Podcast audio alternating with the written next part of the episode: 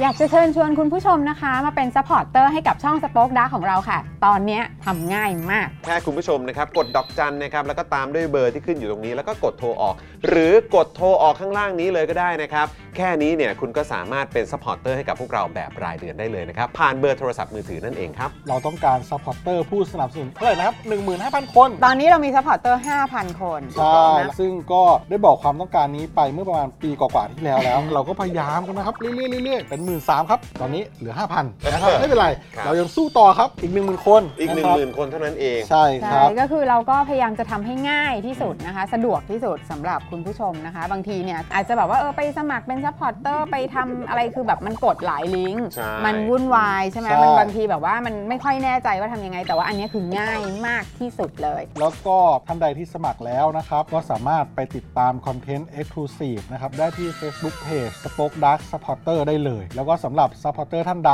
ที่เป็นผู้สนับสนุนอยู่แล้วทาง YouTube หรือ Facebook นะครับ ก็สามารถทักแชทเข้าไป บอกว่าเป็น Supporter อยู่แล้วอยากเข้ากลุ่มลับ Exclusive สำหรับผู้สนับสนุนเท่านั้นนะครับ รีบสมัคร แล้วก็รีบทักแชทกันไปได้เลยนะครับ มากันเยอะๆนะคะ อืม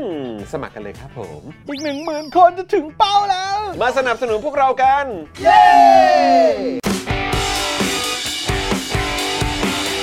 Daily t o p i c กกับจอห์นวินยู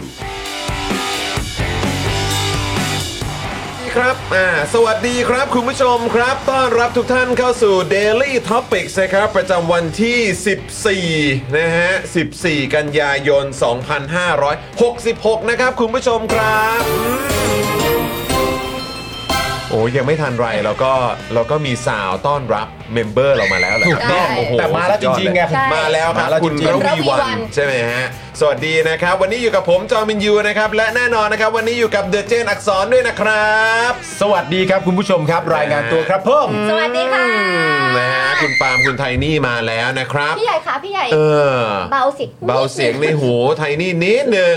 นะฮะอ่ะแล้วก็แน่นอนนะครับ ดูแลการไลฟ์แล้วก็ร่วมจัดรายการเรานะครับนะฮะพี่ใหญ่สป็อคดักทีวีนะครับ สวัสดีครับ สวัสดีครับสวัสดีครันะบฮะ พี่ใหญ่ครับ แล้วก็ดูแลพวกเราทุกคนเช่นเคย พี่โรซี่สป็อคดักด้วยนะครับผม สวัสดีครับพี่ซี่ครับ สวัสดีค่ะ พี่ซีของเราทุกคน สวัสดีครับนะทุกคนฮะ รอออะไรนะโรซี่โพหรอชื่ออะไรนะ Poll พี่ซี่ โพลพี่ซี่ พี่ใหญ่ขอ ฮะ ไม่ได้ยินเลยค่ะขอ โพล นิดนึง พี่ซี่นะครับผมนะฮะอ่ะโอเคนะครับคุณผู้ชมครับ เดี๋ยววันนี้นะครับบ่ายโมง 15นะครับเดี๋ยวเราจะมีการโฟนอินกันด้วยนะครับคุณผู้ชมครับนะ ครั ฮะ บ เพราะฉะนั้นเดี๋ยวเราจะมาขอบคุณสปอนเซอร์ใจดีของเรากันเลยดีกว่านะครับ ครับ นะฮะเริ่มต้นกันนะครับกับ i w วิน180นะครับช่างอลูมิเนียมงานอลูมิเนียมต้อง i w วิน180นะครับคุณผู้ชมโหลดแอป i w วิน180 ได้เลยนะครับหรือติดต่อไปได้ที่ Line แอด i w วิน180นั่นเองนะครับ ครับผมขอบพระคุณเฮียตงนะครับ ได้ ครับ นะะ ผม ตามมาด้วยนะคะ ศูนย์ศัลยกรรมตกแต่งจินตรักษณ์นะคะหมอเชษจินตรักษณ์มือหนึ่งเรื่องการแก้จมูก แผนกศัลยกรรมจมูก ศูนย์ศัลยกรรมตกแต่งจินตรักษณ์นะคะโรงพยาบาลณวเวศแก้จมูกครั้งสุดท้ายนะคะ ให้สวยคู่คุณตลอดไปนะคะ สามารถเข้าไปที่ Facebook ได้ที่จินตรักษณ์ Surgical Med- Surgery Medical Center นะคะ ครับผม นะครับขอบคุณหมอเชษฐ์นะครับ ขอบคุณ ผม ครับ นะครับ ต่อกันที่ OX Clean นะครับ ผมสเปรย์ฆ่าเชื้อ OX Clean สามารถฆ่าเชื้อแบคทีเรียฆ่าเชื้อไวรัสสาเหตุของการเกิดโรคต่างๆนะครับ พร้อมยังสามารถขจัดกลิ่นไม่พึงประสงค์ได้อย่างหมดจด ฉีดได้ทุกพื้นผิวเลยนะครับ ไม่ว่าจะฉีดพ่นในรถที่บ้านที่ห้องครัวตู้เสื้อผ้าครับ ขนาด 500 ml ครับเพียงขวดละ 500 บาทเท่านั้นฮะพิเศษไปอีกนะครับเมื่อซื้อ 2 ขวดเนี่ยนะฮะแถมฟรีไปอีก 1 ขวดเลย พร้อมกับส่งฟรีทั่วไทยด้วยนะครับ สนใจติดต่อไปได้เลยนะครับ ที่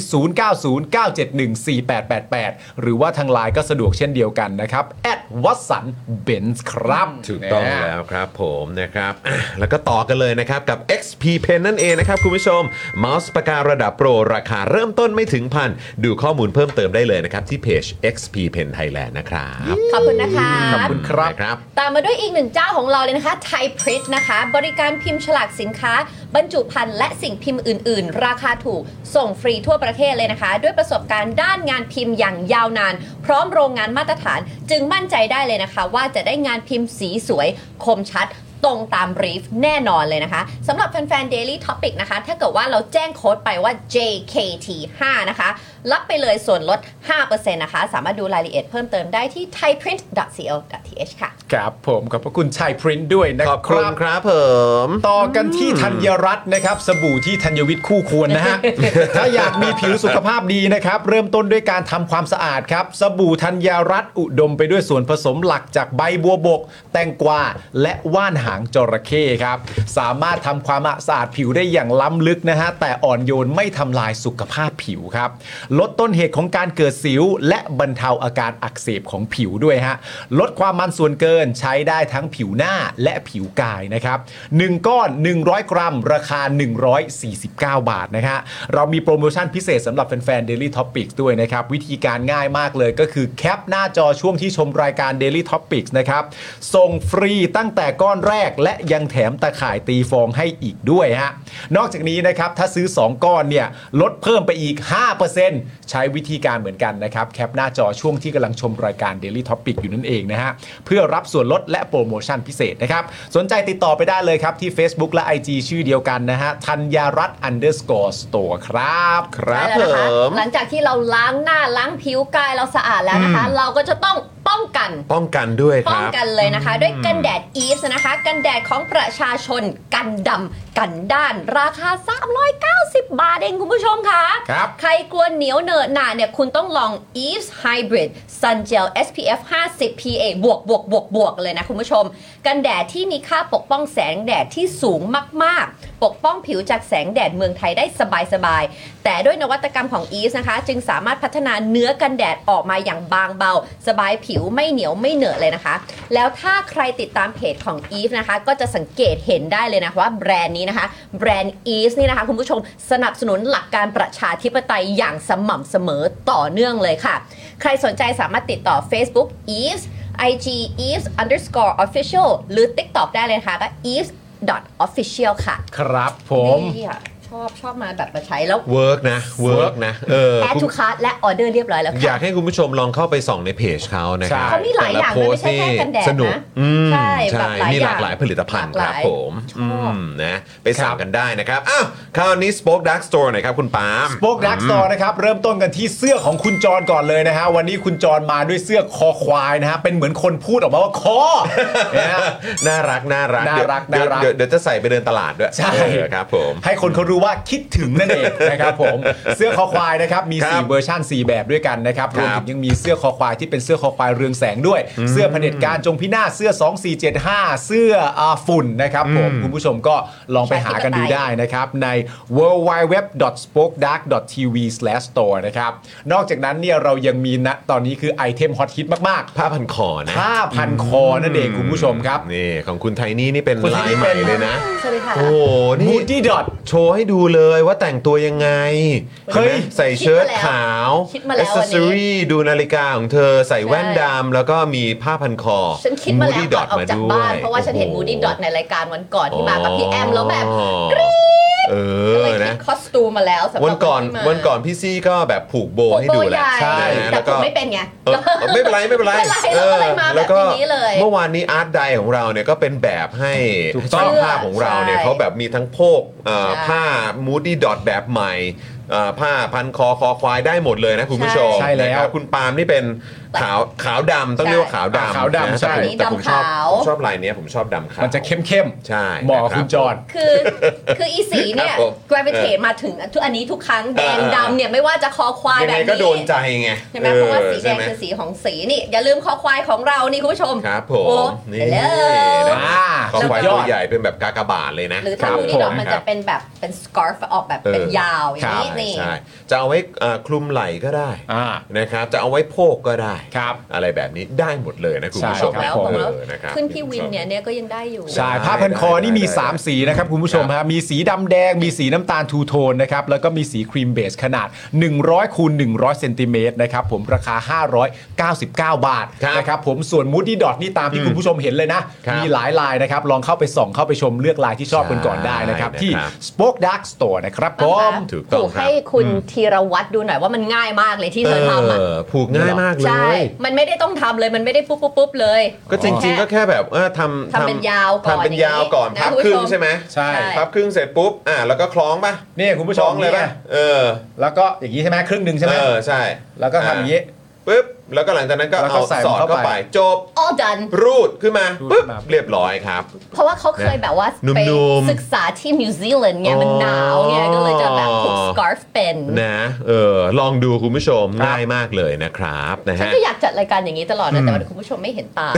แต่ว่ามันดูแบบว่าฉันแบบว่าเอ้ยฉันดูเป็นคุณหญิงมาก เอ เลอยวัน แม นี้ วนะเออต้องโชว์หน่อยนะครับอ่ะอีกหนึ่งผู้สนับสนุนครับ ใคร อา คะ โบไนซ์นั่นเองนะครับ อุ้ย คุณผู้ชม น้ำมันอะโวคาโดสกัดเข้มข้นและน้ำมันกระเทียมนั่นเองนะครับสองประสานนะครับในแคปซูลเดียวเลยนะครับเพื่อสมดุลไขมันในร่างกายนะครับไปเติมไขมันดีด้วยน้ำมันอะโวคาโดสกัดเข้มข้นนะครับไปเอ่อจัดการเจ้าไขมันเลวนะครับด้วยน้ำมันกระเทียมนั่นเองนะคุณผู้ชมหนึ่งกระปุกเนี่ยมี 30 แคปซูลนะครับราคา 1,059 บาทคุณผู้ชม ครับ แต่ถ้าแจ้งโค้ดนะครับจอห์นวินยูไปหน้าของไอ้คนเนี้ยครับเนี่ยครับพูด เนี่ย ชื่อไปเลยครับจอห์นวินยูครับ ครับ ตอนไปสั่งซื้อเนี่ยนะครับรับส่วนลดไปเลยนะครับจาก 1,059 บาทเหลือ 950 บาทเท่านั้นนะครับไปสั่งได้ที่นี่ spokedark.tv/store นะครับหรือว่าอ่าทักไปก็ได้ที่ Facebook Fanpage นะครับของ a b o n i c e นั่นเองนะครับ ครับ นะฮะ เรานี่ครอบ ไปสั่งกันนะ คลุมทุกอย่าง ไปสั่งกันนะ นะคะ เออ ตั้งแต่ข้างในดูแลออกมาถึงผิวกายมาจนถึงเครื่องแต่งกา ใช่ ยนะ ถู คุ ก ณ ต้องผู้ชม มีครบครับนะ นะคะ ฮะ อ่ะ แล้วก็ถ้าอยากจะอ่าดูแล ค่ะ ความงามก็ไปหาหมอเชษฐ์ ได้ นะ ค่ะ ฮะ เมื่อกี้ขอบคุณเดพลอยนะคะ เขาบอกว่าเขาเนี่ยติดตามมานานตอนนี้มีโอกาสได้เป็นเมมเบอร์กับเราแล้วค่ะ โอ้ยยิน ขอบ ดี คุณ ต้อนรับ ค่ะ นะครับผมนะฮะขอบคุณมากเลยนะครับนะมาเม้นต์กันเยอะๆนะครับ และคุณผู้ชมท่านไหนนะครับที่ยังไม่ได้เป็นเมมเบอร์กับเรานะครับมาร่วมเป็นเมมเบอร์กันหน่อยดีกว่านะครับคุณผู้ชมครับนะฮะมาร่วมพูดคุยกับเราในช่องคอมเมนต์กันได้ มาเป็นส่วนหนึ่งของชุมชน Community Daily Topics ที่สนับสนุนรายการของพวกเราให้มีกำลังในการผลิตนั่นเองนะครับมาเป็นเมมเบอร์กันได้ด้วยการกดปุ่มจอยข้างปุ่มอ่า subscribe ก็ได้ หรือที่แถบสีน้ำเงิน ข้างบนช่องคอมเมนต์ก็ได้นะครับ ลองกดเข้าไปดูก่อนนะครับแล้วเข้าไปดูว่าเฮ้ยแพ็กเกจไหนโดนใจไหมนะครับถ้าเกิดว่าโดนใจเนี่ยก็ลองสมัครเข้ามานะครับแล้วก็มาเป็นส่วนหนึ่งในผู้สนับสนุนของพวกเรา และชื่อของคุณนะครับก็จะอยู่นะฮะในในโชว์ของเราตั้งแต่ต้นรายการ แล้วก็ตอนปิดท้ายรายการด้วยนะค ครั รับ บ ครับนะฮะหรือว่าจะมากดดอกจัน 4 8 9 9 1 2 4 1 1 แล้วก็โทรออกก็ได้นะครับอันนี้ก็เป็นท่อนำเลี้ยงให้กับพวกเรา หรือจะมาเติมพลังให้กับพวกเราแบบรายวันก็ได้นะครับ เห็นวันนี้ไทนี่จัดเต็มขนาดนี้นะ คุณปาล์มก็มาแบบว่าอ่าแบบสีสันสดใสเออนะผมก็มาเป็นแบบคอควายอะไรแบบนี้ ก็เติมพลังให้เราแบบรายวันผ่านบัญชีกสิกรไทยด้านล่างนี้ได้เลยนะครับ ครัณบผู้ช ผม นะครับนะฮะเอ่ออะไรนะครับจอยจอยสิคะรออะไร สุดยอด นี่ขอบคุณนะครับ คุณเมธาบอกว่าช่วย ค่า M100 นะครับ Imagine เออโอ้โห ขอบคุณครั กิ บ นแทน ใส่เสื้อคอควายด้วยนะ รับ คุณผู้ชม ผอื้อหือขอบคุณมากครับ คุณเมธาครับ ครับ อ่ะคุณผู้ชมครับ เดี๋ยวช่วงแรกของเราเนี่ยนะครับเดี๋ยวเราจะโฟนอินนะครับแล้วก็พูดคุยกับคุณเป๋านะครับ อ่ะ คุณเป๋าไอรอว์ครับ เพราะว่าไอรอว์เนี่ยถูกพูดขึ้นมานะในช่วงของการแถลงข่าวของทางโฆษกรัฐบาลใช่ไหม ช่วงเช้า ช่วงเช้านะครับนะเกี่ยวกับเรื่องของรัฐธรรมนูญนั่นแหละ ครับ นะครับ แล้วก็เราก็ตั้งข้อสังเกตแล้วก็ติดตามกันมานะครับ ว่าเฮ้ยยังไงเนี่ย อืม ล่าชื่อกันมา ถ้าเกิดจะไม่ผิด 2 1 1 9 0 4 คุณชอนจำไปถึง จำได้ เก่งมาก 211 จำได้ว่า 211 เท่านั้น 904 เออใช่ใช่ใช่ สอ ใช่ งหนึ่งหนึ่งเก้าศูนย์สี่นะครับแล้วก็รายชื่อเหล่านี้เนี่ยนะครับประชาชนก็ร่วมแรงร่วมใจกันแบบเต็มที่ ครับ นะครับกกตก็อือหือนะฮะก็ใช้เวลานะฮะในการตรวจสอบพอสมควร อืม นะครับก็ดู โอ้โห เหมือนว่าเอ่อต้องต้องมาติดตามกันทุกขั้นทุกตอนเลย ใช่ คุณขาก็ต้องทำคลิปโฟนอินโทรเข้าไปถาม ใช่ อะไรแบบนี้นะครับ ครับ เดี๋ยวมาดูกันครับว่าท้ายที่สุดแล้วเจตจำนงของประชาชนเนี่ยมันจะเป็นไปตามนั้นหรือไม่นะครับหรือว่ามันจะมีอะไรพิเศษพิเศษวิกฤตวิกฤตนะฮะสำคัญสำคัญเกิดขึ้นมาซะก่อน ใช่ นะครับ เพราะว่าเราอุตส่าห์ล่ามาได้ 2 0 0แสนซึ่งขั้นต่ำที่ตอนนั้นนะกกต 50,000 แค่ 5 0,000 เอง ใช่ แต่นี่คือประชาชนออกมาส่ง ส่งเสียงส่งกำลังภายใน 3 วันเองด้วยนะ ถูกต้อง นเนี้ย ครับ ตัวเลขเนี้ย ถูกต้อง หลัง ครั จาก บ ที่ออกมาบอกว่าออนไลน์ไม่ได้อะ ใช่ ช็อก นะ กั คน รับซึ่งวันนี้เนี่ยคุณเป๋าแล้วก็ไอรอว์เนี่ยนะครับเขาก็จะไปเอ่อเหมือนเข้าใจว่าก็จะเข้าไปพบกับทาง กกต กกตด้วยนะครับ นะครับเพราะฉะนั้นเดี๋ยวเราโฟนอินคุณเป๋าเลยดีกว่านะครับ ตอนเนี้ยน่าจะอยู่ที่กกตอยู่ตอน กำลั เนี้ ง ย รอเข้าเลย อ่าใช่แล้วนะครับอ่ะผมโฟนอินเข้าไปแล้วนะครับ พี่ใหญ่เดี๋ยวเอ่อเปิดเสียงได้เลยนะครับอืม อ่ะเดี๋ยวมาดูดีกว่าว่าคุณเปาจะว่าอย่างไร ครับ าง ผม สวัสดีครับคุณเปาครับ คุณปาสวัสดีครับ สวัสดี โบ๊ะ ค่ะ บะโบ๊ะโบ๊ะครับ โอ้ยจำเสียงตื่นเต้นอีกแล้ว สวัสดีครับ สวัสดีครับที่เราอยู่ในรายการแล้วใช่ไหม อ่าใช่ครับ ตอนนี้ออนแอร์และไลฟ์กันอยู่นะครับคุณเปาครับ ตอนนี้คุณเปาอยู่ที่ไหนครับเนี่ย หน้ากกตครับ หน้ากรกตแล้วนะ หน้ากกเออตครับ นะครับได้ข่าวว่าเดี๋ยวตอนบ่ายสองเนี่ยเดี๋ยวจะต้องมีการพูดคุยกับทางกกตด้วย อ่า เออนะครับ เอา มา ได้ ยื่นห ขั้ นั น งสือ อ่า เฉ เชิญ ย ครับ อืม ๆมายื่นหนังสือเฉยๆไม่ไม่ได้คุยด้วย อ๋อมายื่น ครับ เฉย ผม ๆด้วย พอพอ ใช่ จะแชร์ ครับ ได้ไหมว่าหนังสือที่จะยื่นนี่เกี่ยวกับอะไรครับ ได้ครับ ก็วันนี้มาทวงถามเร่งรัดติดตาม ให้ตรวจสอบรายชื่อของประชาชนโดยเร็วนะค ครับ รับ อืม หลังจากเรายื่นอ่ารายชื่อกว่า 2 แสนรายชื่อนะครับ ที่คนลงชื่อในระบบกระดาษ แต่เราต้องสแกนเป็น PDF และกรอกข้อมูลเป็น Excel และไลฟ์แผ่นทีวี ครับ มายื่น ครับ ในวันที่ 30 นะฮะเรามายื่นเรียบร้อยแล้ว อืม 30สิงหาคม ครับ นะครับ อ่านี่ก็ผ่านมา 14 วันแล้ว ครับ นะครับ ก็ยังไม่เสร็จกกตก็ยังตรวจสอบไม่เสร็จ อืม นะครับ โดยคอรมอก็เริ่มประชุมไปแล้ว แล้วก็ อืม เริ่มเอาเรื่อง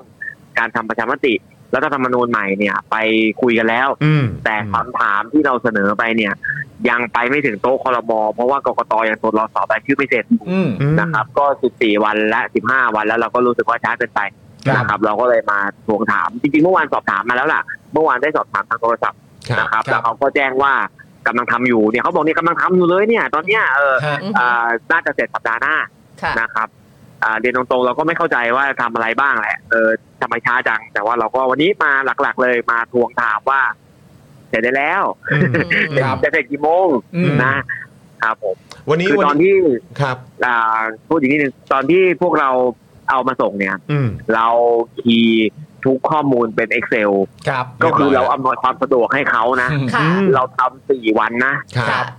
เออนี่เขาแค่เอา Excel ที่มันเป็น Excel อยู่แล้วอ่ะมันทำงานง่ายแล้วอ่ะ ฮะ เอาไปตรวจสอบเนี่ย มันก็ควรจะไม่นานนะมัคนรับ ควรจะไม่นานเกินสี่วัน อืม ครับผม อ่า ก็คือใช้เวลามา 14 วันแล้ว อืม ก็ยังไม่เรียบร้อย ทั้งๆที่ตอนที่เราเตรียมข้อมูลมาให้เนี่ย เราเตรียมให้ ใช้เวลา พร้อมแล้ว 4 วัน ครับ แล้วเตรียมให้ นะค พร้อมแล้ อำนวยความสะดวกสุดๆ ด้วยอ่ะ อ่า แต่ว่าก็ทำไมทำไมยังไม่เสร็จสักที แต่เขาก็บอกว่าเขากำลังเร่งอยู่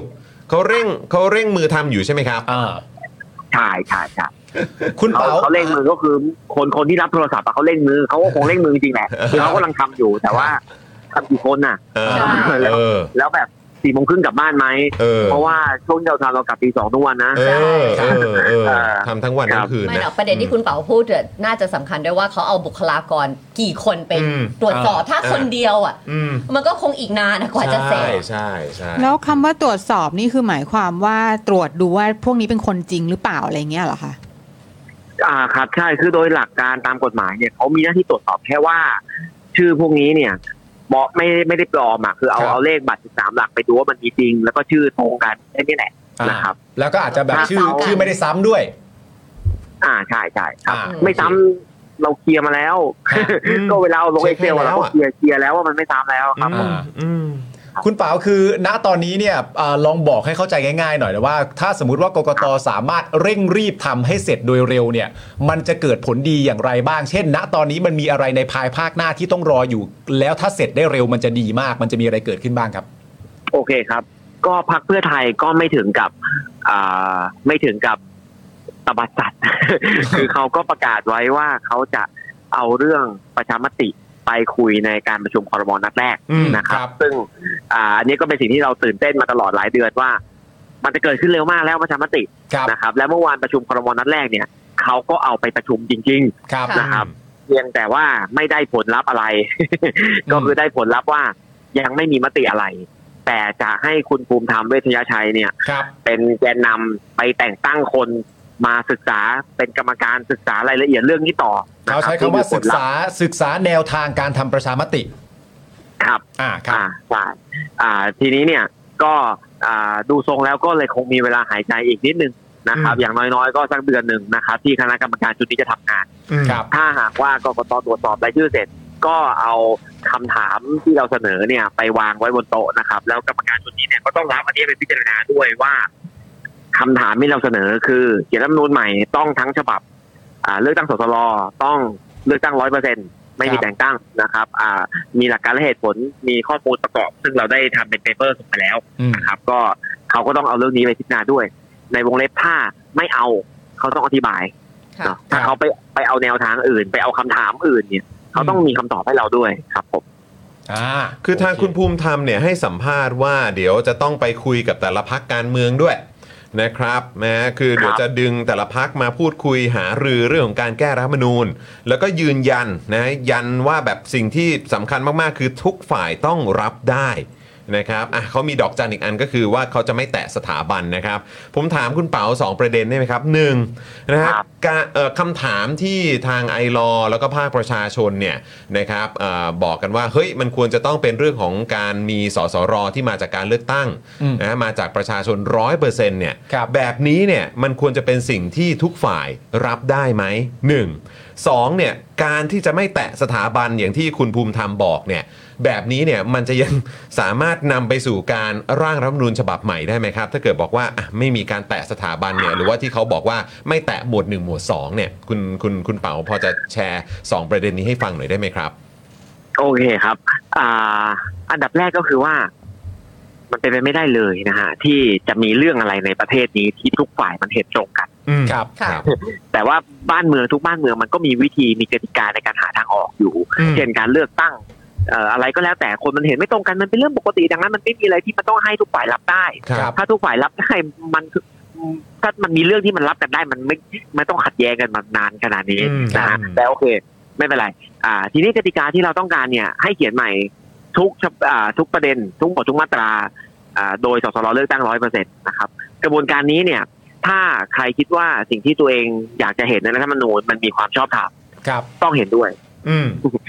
อืม ถ้าคุณอยากจะเห็นรัฐธรรมนูญเป็นแบบใดแบบหนึ่ง อยากจะเห็นอนาคตประเทศเป็นแบบใดแบบหนึ่ง อยากจะเห็นโครงสร้างการปกครองเป็นแบบใดแบบหนึ่ง แล้วคุณคิดว่าคุณมั่นใจว่ามันมีความชอบธรรมเนี่ย อืม คุณก็เห็นด้วยคุณก็ต้องมากับข้อเรียกร้องนี้ แล้วไปทำประชามติกัน แล้วไปมีสสรคุณก็ไปหาเสียงในตอนเลือกตั้งสสร ครับ ให้ประชาชนเห็นด้วย แล้วคุณก็ไปเขียนรัฐธรรมนูญตามแบบที่คุณหาเสียงไว้ อืม แค่นี้นะฮะนี่คือกระบวนการที่ชอบท อืม ำนะครับอ่าส่วนมันอาจจะหาเสียงสสรแล้วได้ชนะมากชนะน้อยก็ไปว่ากันในกระบวนการทำงานสสร ครับ นะครับส่วนคนที่จะไม่เห็นด้วยกับสสรเลือกตั้งร้อยเปอร์เซ็นและเขียนใหม่ทั้งหมดนะครับก็คือคนที่รู้อยู่แล้วว่ามีบางอย่างที่มันไม่ชอบทำแหละ อืม แต่อยากจะปกป้องเอาไว้ อืม และถ้าจะเลือกตั้งยังไงก็แพ้ อืม อืม ถ้าถ้าเลือกตั้งก็แพ้แน่ๆ ก็จึงไม่ให้เลือกตั้งก็ต้องเลือกเลือกคนของตัวเองไปทำอะไรอย่างเงี้ยนะฮะ ครับ เอ่อแต่แต่โดยโดยหลักการพื้นฐานมันควรจะเป็นเช่นนี้นะครับอ่าแล้วก็ประเด็นที่ว่าจะเขียนอ่าใหม่ทั้งฉบับได้ไหมหรือจะต้องหมวดหนึ่งหมวดสองเนี่ยผมเรียนอย่างนี้ก่อนว่าตอนนี้เรามีรัฐธรรมนูญมาตรา 255 อืม นะครับ 255 บอกว่าห้ามแก้ไขรัฐธรรมนูญที่เป็นการเปลี่ยนแปลงการปกครองระบอบการปกครองนะครับ ครับ เพราะฉะนั้นเนี่ยยังไงเนี่ยใครจะมาล้มล้างระบอบการปกครอง ผ่านการแก้ไขรัฐธรรมนูญหรือเขียนรัฐธรรมนูญใหม่ไม่ได้อยู่แล้ว อ่า ครับ อ่า มันติดสองห้าห้ามันไปไม่ได้อยู่แล้ว ครับ นะครับ แต่โอเค หมวดหนึ่งหมวดสองมันอาจจะมีบางประเด็นยิบย่อยเนี่ย ที่มันแก้ได้ อันนี้มันต้องแก้ได้ อืม นะครับ แล้วก็ 40 50 60 ไม่เหมือนกัน 60 ตอนตอนไปทำประชามติปี 59 ก็ไม่ได้เป็นอย่างนี้ แล้วพอมันผ่านออกมาก็มาแก้มันก็จนมันเป็นแบบนี้ คือมันเป็นมาตราที่มันมีพลวัตเปลี่ยนแปลงไปเรื่อยๆอยู่แล้ว อืม นะครับ อืม อ่าแต่ล้มล้างใจความหลักสำคัญว่าประเทศไทยปกครองในระบอบประชาธิปไตยอันมีพระมหากษัตริย์เป็นประมุขประเทศไทยเป็นหนึ่งเดียวแบ่งแยกไม่ได้ อันเนี้ยล้มล้างไม่ได้เพราะมันมี 255 มันติดอยู่แล้ว ใช่ นะครับ อืม ดังนั้นเนี่ยอ่าคนที่บอกว่าจะต้องปกป้องระบอบ จึงไม่ให้แต่หมวดหนึ่งหมวดสองเนี่ยอันนี้อ่า legally incorrect คือไม่ถูกต้องทางทางกฎหมาย เพราะว่า 255 มันปกป้องอยู่แล้ว ครับ นะครับ อืม เอ่อแต่คุณกำลังปกป้องมาตราอื่น ๆ ที่มันมากไปกว่านั้น ครับ ซึ่งอะไรบ้างก็ไม่รู้แหละ คือเราก็ไม่ได้มีธงว่าจะต้องไปแก้มาตราไหน อืม แต่ว่าเออคุณไปปกป้องก่อนที่มันมันมันจะมันจะเกิดขึ้นอ่ะ ข้อเสนอที่จะแก้เป็นยังไงยังไม่เห็นเลย อืม แต่คุณไปบอกแล้วว่ามันแตะไม่ได้เด็ดขาดนะครับ อ่า ทีนี้เนี่ยก็เห็นใจเห็นใจท่านหนึ่งนะครับ อ่า คุณหมอวรงค์ อืม เดชพิกรมนะฮะขอ ครับ แซวหน่อยอยู่ดีอยู่ดีๆท่านก็ประกาศออกมานะครับว่า ฮะ ท่านต้องการอ่าให้ประเทศไทยเป็นระบอบประอ่าระบอบราชาธิปไต ย ครับ ตามรัฐธรรมนูญ ครับ นะครับ อืม อ่าอันนี้คือข้อเสนอที่จะแก้ระบอบการปกครอง อืม และแก้หมวดหนึ่งหมวดสองโดยตรงนะครับ ก็เห็นใจคือท่านท่านก็ต้องบอกท่านว่ามันทำไม่ได้ เอา ใน ต้ ก อง ระ ให้ต้องบวนการ ให้ท่านเข้าใจซะก่อน มัติดมาตรา นะ สองห้าห้า ครับ เอ่อ มันติดมาตราสองห้าห้าอยู่แล้วมันเปลี่ยนไม่ได้ ครับ นะครับ แต่ถ้าท่านอยากจะเปลี่ยนอะไรเล็กเล็กๆน้อยๆที่มันไม่ขัดสองห้าห้าเนี่ยอาจเปลี่ยนได้ ครับ ก็มาช่วยกันครับผม ครับผม อืม แต่ประเด็นเหมือนตาตอนนี้มันก็มีใช้คำพูดเหมือนการแบบล็อกเนื้อหานะ อืม ล็อกเนื้อหาในแง่ของการที่ว่าก็ยังไม่ได้เริ่มต้นการแก้ไขเลยแต่คุณไปล็อกซะแล้วแล้วคุณก็บอกว่ามันจะแก้ไม่ได้เนี่ย อืม มันก็มันก็มันอาจจะไม่สมเหตุสมผลเท่าไหร่นักนะครับ คุณถา ครับ มีความ คุณคุณเต๋า เออโทษโทษทีแหมไปเรียกคุณถาเออคุณเป๋าครับเอ ขา อคุณ ยืนอยู่ข้างๆผมเนี่ย ฝากสวัสดีคุณถาด้วยนะครับเอิ่มคุณเป๋าครับแล้วในช่วงที่ผ่านมาเห็นการถแถลงนโยบายอ่ะของทางรัฐบาล ครับ ไปแล้วเห็นทั้งเอ่อคุณเศรษฐาเนี่ยก็เอ่อมามาพูดเอ่อให้คำตอบอะไรต่างๆ คุณภูมิธรรมนะฮะรมตหลาย ๆ คนก็ออกมาพูดด้วยเอ่อคุณเป๋าเองอ่ะมีความรู้สึกอย่างไร มีความมั่นใจไหมครับว่ามันมันจะ คือประชาชนน่าจะได้รัฐธรรมนูญใหม่ที่มาจากสสรเอ่อที่มาจากการเลือกตั้งร้อยเปอร์เซ็นต์ไหมหลังจากที่ก็เคยไปยื่นกับทางพรรคเพื่อไทยและคุณหมอชลน่าน แล้วก็หลายๆ คนก็เป็นคนออกมารับ ครั อะ บ เออนะครับ วันนี้ก็ผ่านมาเรียบร้อยกับการถแถลงนโยบายได้ฟังคำตอบเกี่ยวกับการพูดถึงเรื่องเออการแก้รัฐธรรมนูญ หรือว่าการร่างรัฐธรรมนูญใหม่อะไรอย่างเงี้ยเขาก็บอกว่าอย่ามองเขาเป็นคนร้ายคนไม่ดีสิอะไรแบบนี้ก็มีประเด็นพวกนี้ด้วย ข้อกังวลจากภาคประชาชนจากฝ่ายค้านก็เยอะ คุณคุณเป๋ายังกังวลอยู่ไหมครับ หรือว่ายังยังมั่นใจอยู่ไหมว่า เฮ้ยมันได้นะหรือว่า หรือหรือว่าอยากจะบอกประชาชนไหมว่าจะต้องตื่นตัวขนาดไหนกับประเด็นนี้จนกว่ามันจะเกิดการร่างใหม่จริง ครับ อ่า ไม่เคยมั่นใจเลยนะครับ ๆ โอ้โห ถ้ามั่นใจตั้งแต่แรกก็ไม่ต้องมารวบรวมรายชื่อเสนอว่าเราจะเอาแบบนี้ อืม นะครับ อ่า แต่ไม่มั่นใจตั้งไม่ไม่ไม่ไม่มั่นใจอยู่แล้วนะครับ อืม แล้วก็แถลงของพรรคเพื่อไทยมาตลอด ที่ผ่านมาพูดคำว่าสสรมาหลายครั้ง อืม ไม่เคยพูดว่าสสรเลือกตั้งร้อยเปอร์เซ็นไม่เคยพูดเลย อืม นะครับ อ่า อ่า แต่ว่าผมเอ่อผมเนี่ยมีความเชื่อมั่นอยู่บ้างว่าพรรคเพื่อไทยเนี่ย ภายใต้รัฐบาลเพื่อไทยเศรษฐาเนี่ย ครับ ยังไงมีการแก้รัฐธรรมนูญแน่นอน อืม นะครับ เพียงแต่จะมากน้อยแค่ไหน เพียงไร อืม ไม่ทราบ อ่า และสสลเนี่ยเป็นสิ่งที่เขาอยากจะทำแหละ แต่จะเลือกตั้งกี่เปอร์เซ็นต์เนี่ย ไม่ทราบอ่านใจเขาไม่ถูกนะครับ แต่เขาไม่เคยพูดคำว่าร้อยเปอร์เซ็นร้อยเปอร์เซ็นที่เราต้องพูดแทนนะครับ ทีนี้เนี่ยเล่าประวัติศาสตร์อันไม่ไกลนิดนึงนะฮะสมัยปี 62 เนี่ย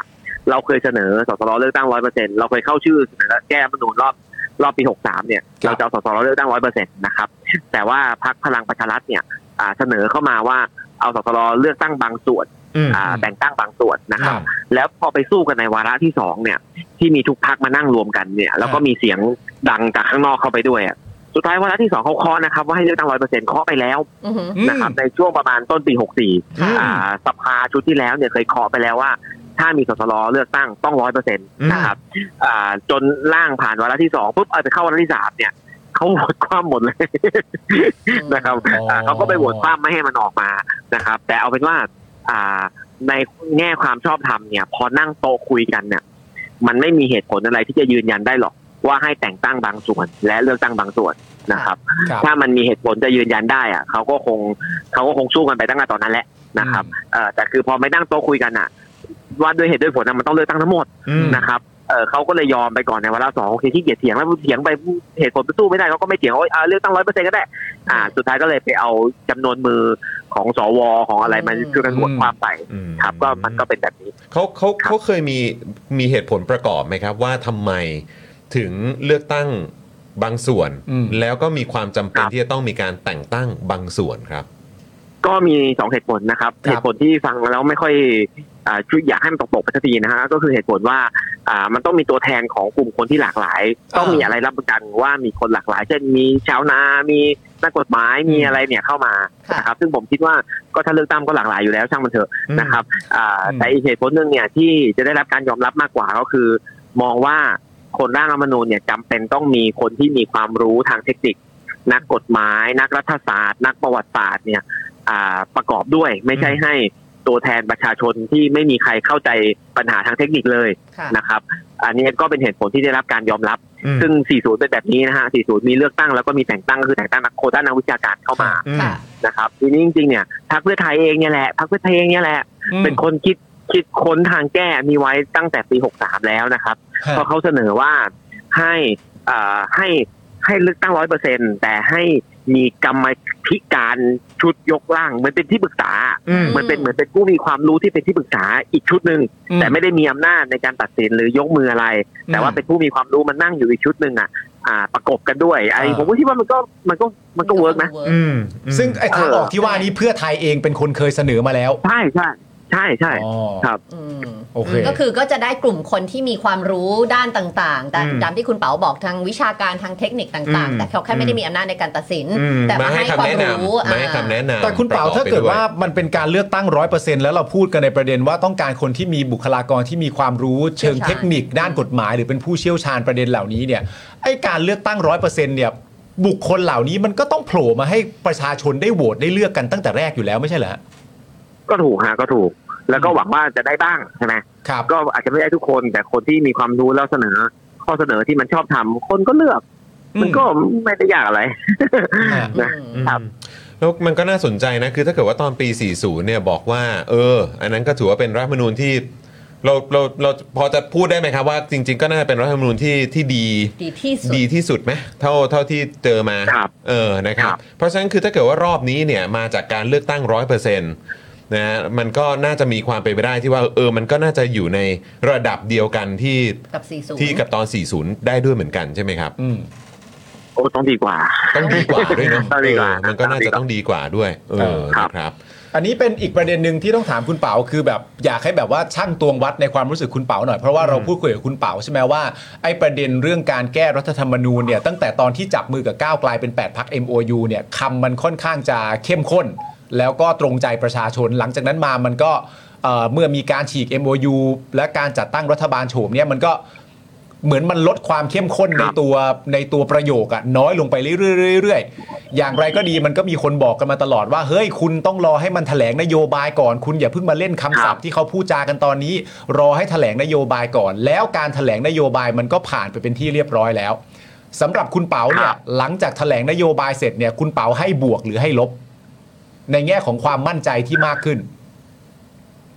เออลบ ลบใช่ไหม ลบ ครับ แต่ว่า อืม ไม่ไม่ได้เกินความคาดหมายถ้าลดลดลงลดลง เพราะว่าสิ่งที่เรารู้อยู่แล้วว่ามันอยู่ในใจเขานะครับ ก็คือเขาก็จะ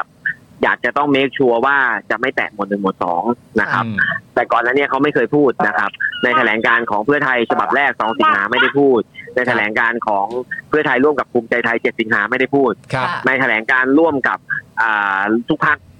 ที่จะตั้งรัฐบาลพูดแล้ว อืม นะครับแล้วก็มาอยู่ในอ่าแถลงคำแถลงนโยบายนะครับ ครับ ว่าไม่แต่ต้องหมวดพระราชอำนาจพระมหากษัตริย์เนี่ย อืม ซึ่งซึ่งมันแค่อ่าคือเราคิดอยู่แล้วว่าเขาคิดอย่างนี้เพียงแต่ก่อนหนั้นนี่เขาไม่พูด มันแค่ชัดเจนมันก็แค่ชัดเจนพูดออกมาให้มันชัดๆว่าจะเอาแบบนี้แหละ ค่ะ อ่า ครับ โอเคโอเค โอเคครับนะฮะอ่ะเดี๋ยวอีกสักครู่คุณเป๋าจะต้องเข้าไปพูดคุยกับทาง กกต เอ่อกกตแล้วนะครับ คุณคุณเป๋าครับขออีกนิดเดียวได้ไหมครับ เมื่อเช้านี้ที่ ครับ ผมส่งไปถามคุณเป๋าอะ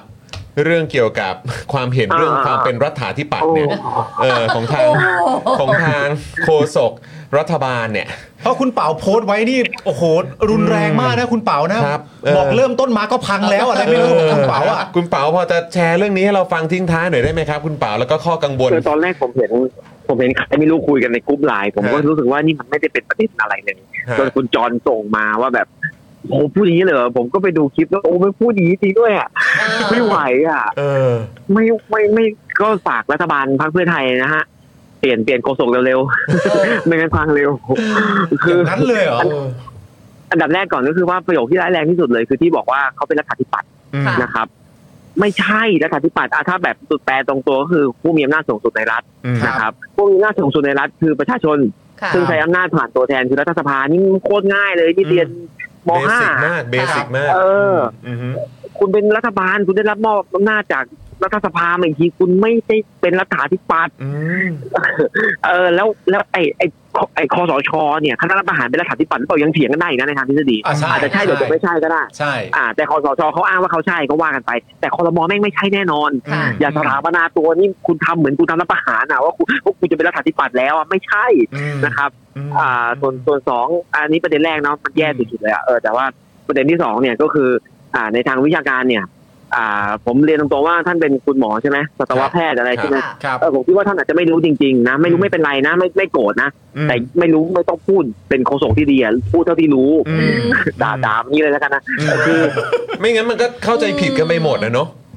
เออไม่ไม่โกรธแต่ว่าไม่ต้องพูดดีกว่าคือ ง่าย ๆ นะเออคือประกาศคำสั่งคณะประหารเนี่ย มันมีหลายแบบมันมีหลายสถานะมาก ครับ บางอันก็ไปแก้กฎหมายอาญา เข้าใจ กฎหมายอาญามีศักดิ์เท่ากับพระราชบัญญัติ มันคือพระราชบัญญัติอย่างหนึ่ง อืม นะครับ บางอันก็ออกมาต้องโป้งๆเลย บอกว่าเออจะให้ทำอย่างนี้ไม่ให้ทำแบบนี้ อืม อันนี้ต้องตีความกันว่าอ่ะสมมติบอกว่าเนี่ยห้ามชุมนุมเกินห้าคนถ้าชุมนุมเกินห้าคนมีโทษจำคุกไม่เกินสองปีปรับไม่เกินสี่หมื่นบาทเนี่ย ครับ อ่าอันเนี้ยเป็นกฎหมายระดับอะไร อืม อ่า ก็ต้องตีความนะ มันมีความเห็นทางวิชาการแตกต่างกันได้ แต่ว่าผมจะตีความว่าโอเคเป็นพระราชบัญญัตินะครับ ค่ะ อืม พระราชบัญญัติทั้งหมด ถ้าจะยกเลิกต้องยกเลิกโดยการออกเป็นพระราชบัญญัติ ไม่ใช่มติคอรมอ อืม ค่ะ อ่า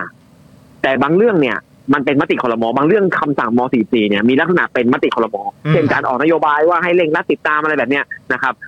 อันเนี้ยก็ยกเลิกโดยมติคอรมอได้ นะครับ และบางอันเนี่ยมันเป็นคำสั่งทางปกครองบางอย่าง เช่น ครับ ให้โยกโยกย้ายบางตำแหน่งข้าราชการจากตำแหน่งนี้ไปตำแหน่งนี้เนี่ย อืม อันเนี้ยมันก็จะมีกฎหมายไอ้ระเบียบบริหารราชการแผ่นดินอยู่ว่ามันไอ้การออกคำสั่งแบบนี้มันเป็นอำนาจใคร อืม อ่ะโอเค สมัยมันเป็นม .44 อ่ะก็คือประยุทธ์อ่ะมันใช้อำนาจข้ามทุกกฎหมายใช่ไหมโอเคมันอาจจะบอกว่าถ้าโยกย้ายตำแหน่งนี้ให้เป็นอำนาจผู้ว่าสมมตินะฮะ ครับ เออแล้วประยุทธ์ก็ไปใช้อำนาจแทนผู้ว่าในการไปโยกย้ายคนนะครับ ถ้าคุณจะยกเลิกคำสั่งนั้นคุณก็ต้องใช้อำนาจผู้ว่า อืม เพื่อจะยกเลิกคำสั่งนั้นเอามันกลับคืนมาไม่ใช่ไปใช้อำนาจคอรมออย่างนี้คุณทำคุณกำลังทำตัวคุณเป็นประยุทธ์อ่ะคืออประยุทธ์มันเคยแบบ มันเคยแบบออกอะไรก็ได้อยากจะออกอะไรก็ออกอ่ะ อืม คุณก็กำลังขึ้นมาแล้วคุณก็บอกว่าโอเคงั้นกูก็เหมือนประยุทธ์แล้วว่ากูเป็นรัฐาธิปัตย์กูจะออกอะไรกูก็จะออกอ่ะเออมันไม่ได้ มันไม่ได้นะ เออ อืมอืมก็ต้องดูตามศักดิ์ดูตามอำนาจกันไป ใช่ ใช่ไหมค ค รั รั บบ นะฮะแล้วก็อีกอย่างรัฐาธิปัตย์เนี่ยต้องเป็นพาร์ทของรัฐสภา ไม่ใช่คอรมอนะ ก็ตัวแทนประชาชนทั้งประเทศไง เออ ตามเจ้าของประเทศที่ที่เป็นถืออำนาจสูงสุดอะนะครับ ผม เอ่อ โอ้ยนะครับ คุณเปา เออ ขอ คุณ ให้ สมัครเลย อะไรนะฮะ ค คุ รั ณ บ เปาว่าคุณเปาว่ากุมขมับเล อ๋ ย อกุมขมับเลย ออครับ ผม อ่ะคุณเปาขอให้โชคดีสำหรับการ ยื่นหนังสือนะ ครับ ยื่นหนังสือวันนี้ อืมครับ ขอให้ ผม โชคดีสำหรับการพูดคุย ครับ แล้วก็ขอให้โชคดีไปมากกว่านั้นก็คือว่าถ้าเขาเอ่อกำหนดเวลาแล้วมันรวดเร็วกว่าที่เขาเคยแจ้งไว้ อืมก็จะดีมากนะ ก็จะดีมาก อืม ครับ ครับผม นะครับ นะ แล้ แล้ว ว ก็ ก็ มาอัปเดตกัน ใช่ แล้วก็มีอะไรให้ทาง Daily Topics นะครับหรือว่าพวกเราเนี่ยประชาสัมพันธ์หรือว่าอัปเดตคุณผู้ชมเนี่ยก็แจ้งมาได้เลยนะครับคุณเปาครับ ครับผมขอบคุณครับ ขอบพระคุณมากเลยนะครับวันนี้นะครับ ขอบคุณครับคุณ ครั เปา บผม ขอบคุณครับคุณเปาครับ สวัสดีครับ สวัสดีครั ค บ รับสวัสดีครับ โอเค นะ นะครับ การที่ ผม ไอรอเนี่ยเขาได้ทำเอกสารพร้อม อืม Excel ให้ ทำ กกตแบบ ทำให้ขนาดนี้แล้ว เรียกว่า อะ ประเคน เออก็ใช่ไง ประเคนให้เรียบร้อยแล้ว ใช่ ทั้งๆที่จริง ๆ เขาไม่ได้ต้องทำด้วยนะ ใช้คำว่าอำนวยความสะดวกด้วยอะ เต็ม นอะ ที่เลย ออนะฮะ แต่ก็ว่ายั ตั้งแต่ ก็ยั ว่า ช้าอีกอะ สิ้นเดือนสิงหาคมจนตอนนี้วันที่ อย่างที่คุณเป๋าบอก 14-15 วันแล้ว อืมครับ แล้วมันควรจะต้องเสร็จแล้ว อืม นะคะ คุณผู้ชมส่งความรู้สึกที่มีต่อกกตเข้ามาในเอ่อในแชทได้นะครับ แชร์มาได้นะครับ แชร์เข้าคุมาณผู้ชม พิมพ์เข้ามา ครับ นะครับผม นะฮะ เพราะว่าจริง ๆ ก็มีคุณผู้ชมของเราเนี่ยก็เป็นวันนั้นที่เราประกาศไปว่าทางไอรอต้องการ อืม ให้มีคนไปช่วยคีย์ข้อมูล ก็มีอาสาสมัคร ก็มีอาสาสมัครที่ไปจาก Daily Topic ด้วย อืม นะครับผมและณตอนนี้เนี่ยเรา เราย ด ประเคน แล้วอะ ให้แล้วอย่างนี้นะฮะ ครับ ก็นั่นแหละครับ พิมพ์เข้ามาได้คนี่รับ คุณเบียร์ก็เป็นอีกคนหนึ่งที่ไปคีย์ข้อมูลด้วยค ก็ รับ มาเนาะเอ ฮะ อนะครับ ใช่ ป้อนให้ขนาดนี้เลยเนาะ ใช่ เออนะครับ ดังนั้นเราไอรอไม่ปล่อย เราไม่ปล่อยเราก็จะติดตามทุกก้าว ไปกันต่อครับ เราไปกันต่อ ไปกั ค่ะ นต่อ เพราะตอนนี้ ครับ เราอ่ะ อืม next step ของเราคือกกตต้องเสร็จแล้วล่ะ ใช่นะครับ แล้วเราก็จะต้องมัไปน ต่อให้ได้ ยู่บนโต๊ะประชุมคอรมอ ให้ สัก ได้ ทีนะค ใช่ รับ ค่ะ นะอ่ะคุณผู้ชมครับ เรายังไม่ได้กดไลค์กันใช่ไหมถ้า ใช่ เกิด ยัง พร้อมแล้วกดไลค์พร้อมกันเลยแน่งสองซ้ำกดไลค์แล้วนะครับนี่นะฮะและใครที่สะดวกนะครับ อย่าลืมกดแชร์กันด้วยนะครับนะเดี๋ยวผมจะแชร์ไปที่โซเชียลมีเดียของผมนั่นเองนะคุณผู้ชม ครับ นะฮะพฤหัสศุกร์เนี่ยเรามากันค่อนข้างไวนะครับ เพราะฉะนั้นอาจจะมีแฟนๆ รายการของเราบางท่านอาจจะไม่ทราบนะครับ ว่าเฮ้ยมากันแล้วนะนะครับยังไงก็ฝากคุณผู้ชมช่วยกดแชร์กันด้วยนะครับ ครับ นะ ผ ฮะ ม อ่ะแล้วก็อย่างที่ฝากกันไว้นะครับ ใครที่อยากจะเข้ามาเมาส์อยากจะมาพูดคุยกับเรานะครับ คุณผู้ชมก็มาสมัครเป็นเมมเบอร์กันนะครับผ่านทาง YouTube Membership หรือว่าจะมาเป็นท่อนำเลี้ยงให้กับพวกเราก็ได้นะครับหรือถ้าอยากจะเติมพลังให้พวกเราแบบรายวัน ก็สามารถทำได้ด้วยเช่นเดียวกันนะครับ ใช่แล้วนะคะ นะฮะ ก็ต้อนรับ new member อืม ตั้งแต่ต้นรายการไม่รู้พูดชื่อไปหรือยังคุณโอปอล์นะครับ ใช่ ผม แล้วก็มีคุณ believe ครับผม Believe นะ นะ ค ครั รับบ สวัสดีนะครับ คุณเดอะพลอย คุณ อืม คุณกบหรือเปล่า K O B I S อะนะครับ อ่าคุณ โคบิส คุณคุณโคบิส Cobis คุณโคบิส Cobis ด้วยนะค ครั รับบ นะขอบพระคุณมาก ๆ เลยนะครับ สมัครเข้ามาได้เรื่อย ๆ นะครับอ่ะแล้วก็พี่ใหญ่ครับขอซาวให้กับเมมเบอร์ใหม่ของเราทุกคนครับนี่ขอบคุณนะครับ มีเสียงกรี๊ดให้ด้วย คุณสารไทยมารายงานตัวนะครับ สวัสดีนะครับ สวัสดีคุณสารไทยค คุณ รับ เอสคริสบอกว่าคอใหญ่สีน้ำตาลด้วย ใช่คอใหญ่สีน้ำตาลเป็นแพ็ค อ่า แพ็คแพ็คเกจที่ถูกส่งไปตามบ้านของเอ่ ที่ อ คนที่สั่ง ใช่ สงสัยเมื่อกี้ถามว่า น้ำตาลชูเทิง รู้สึกไงกับกกต เออ ก็เลยรู้สึกแบบคอใหญ่สีน้ำตาลค แบ รับบ รู้สึกอยากได้ผ้าพันคอ คอบันคอสีน้ำตาลชูโทนแต่ไม่ใช่แบบคอควายตัวเล็กอยากได้ที่คอควายตัวใหญ่เราเข้าใจ นะฮะ ผม สวัสดีคุณเดย์ด้วยนะครับ สวัสดีคุณเดย์ครับ โอ้ยคุณ คุณ เดย์ กาฟิล ช่วงนี้ก็มีคลิปสนุกสนุกๆออกมาเยอะเหมือนกันนะเนี่ย คุณเดนี่เราแบบว่า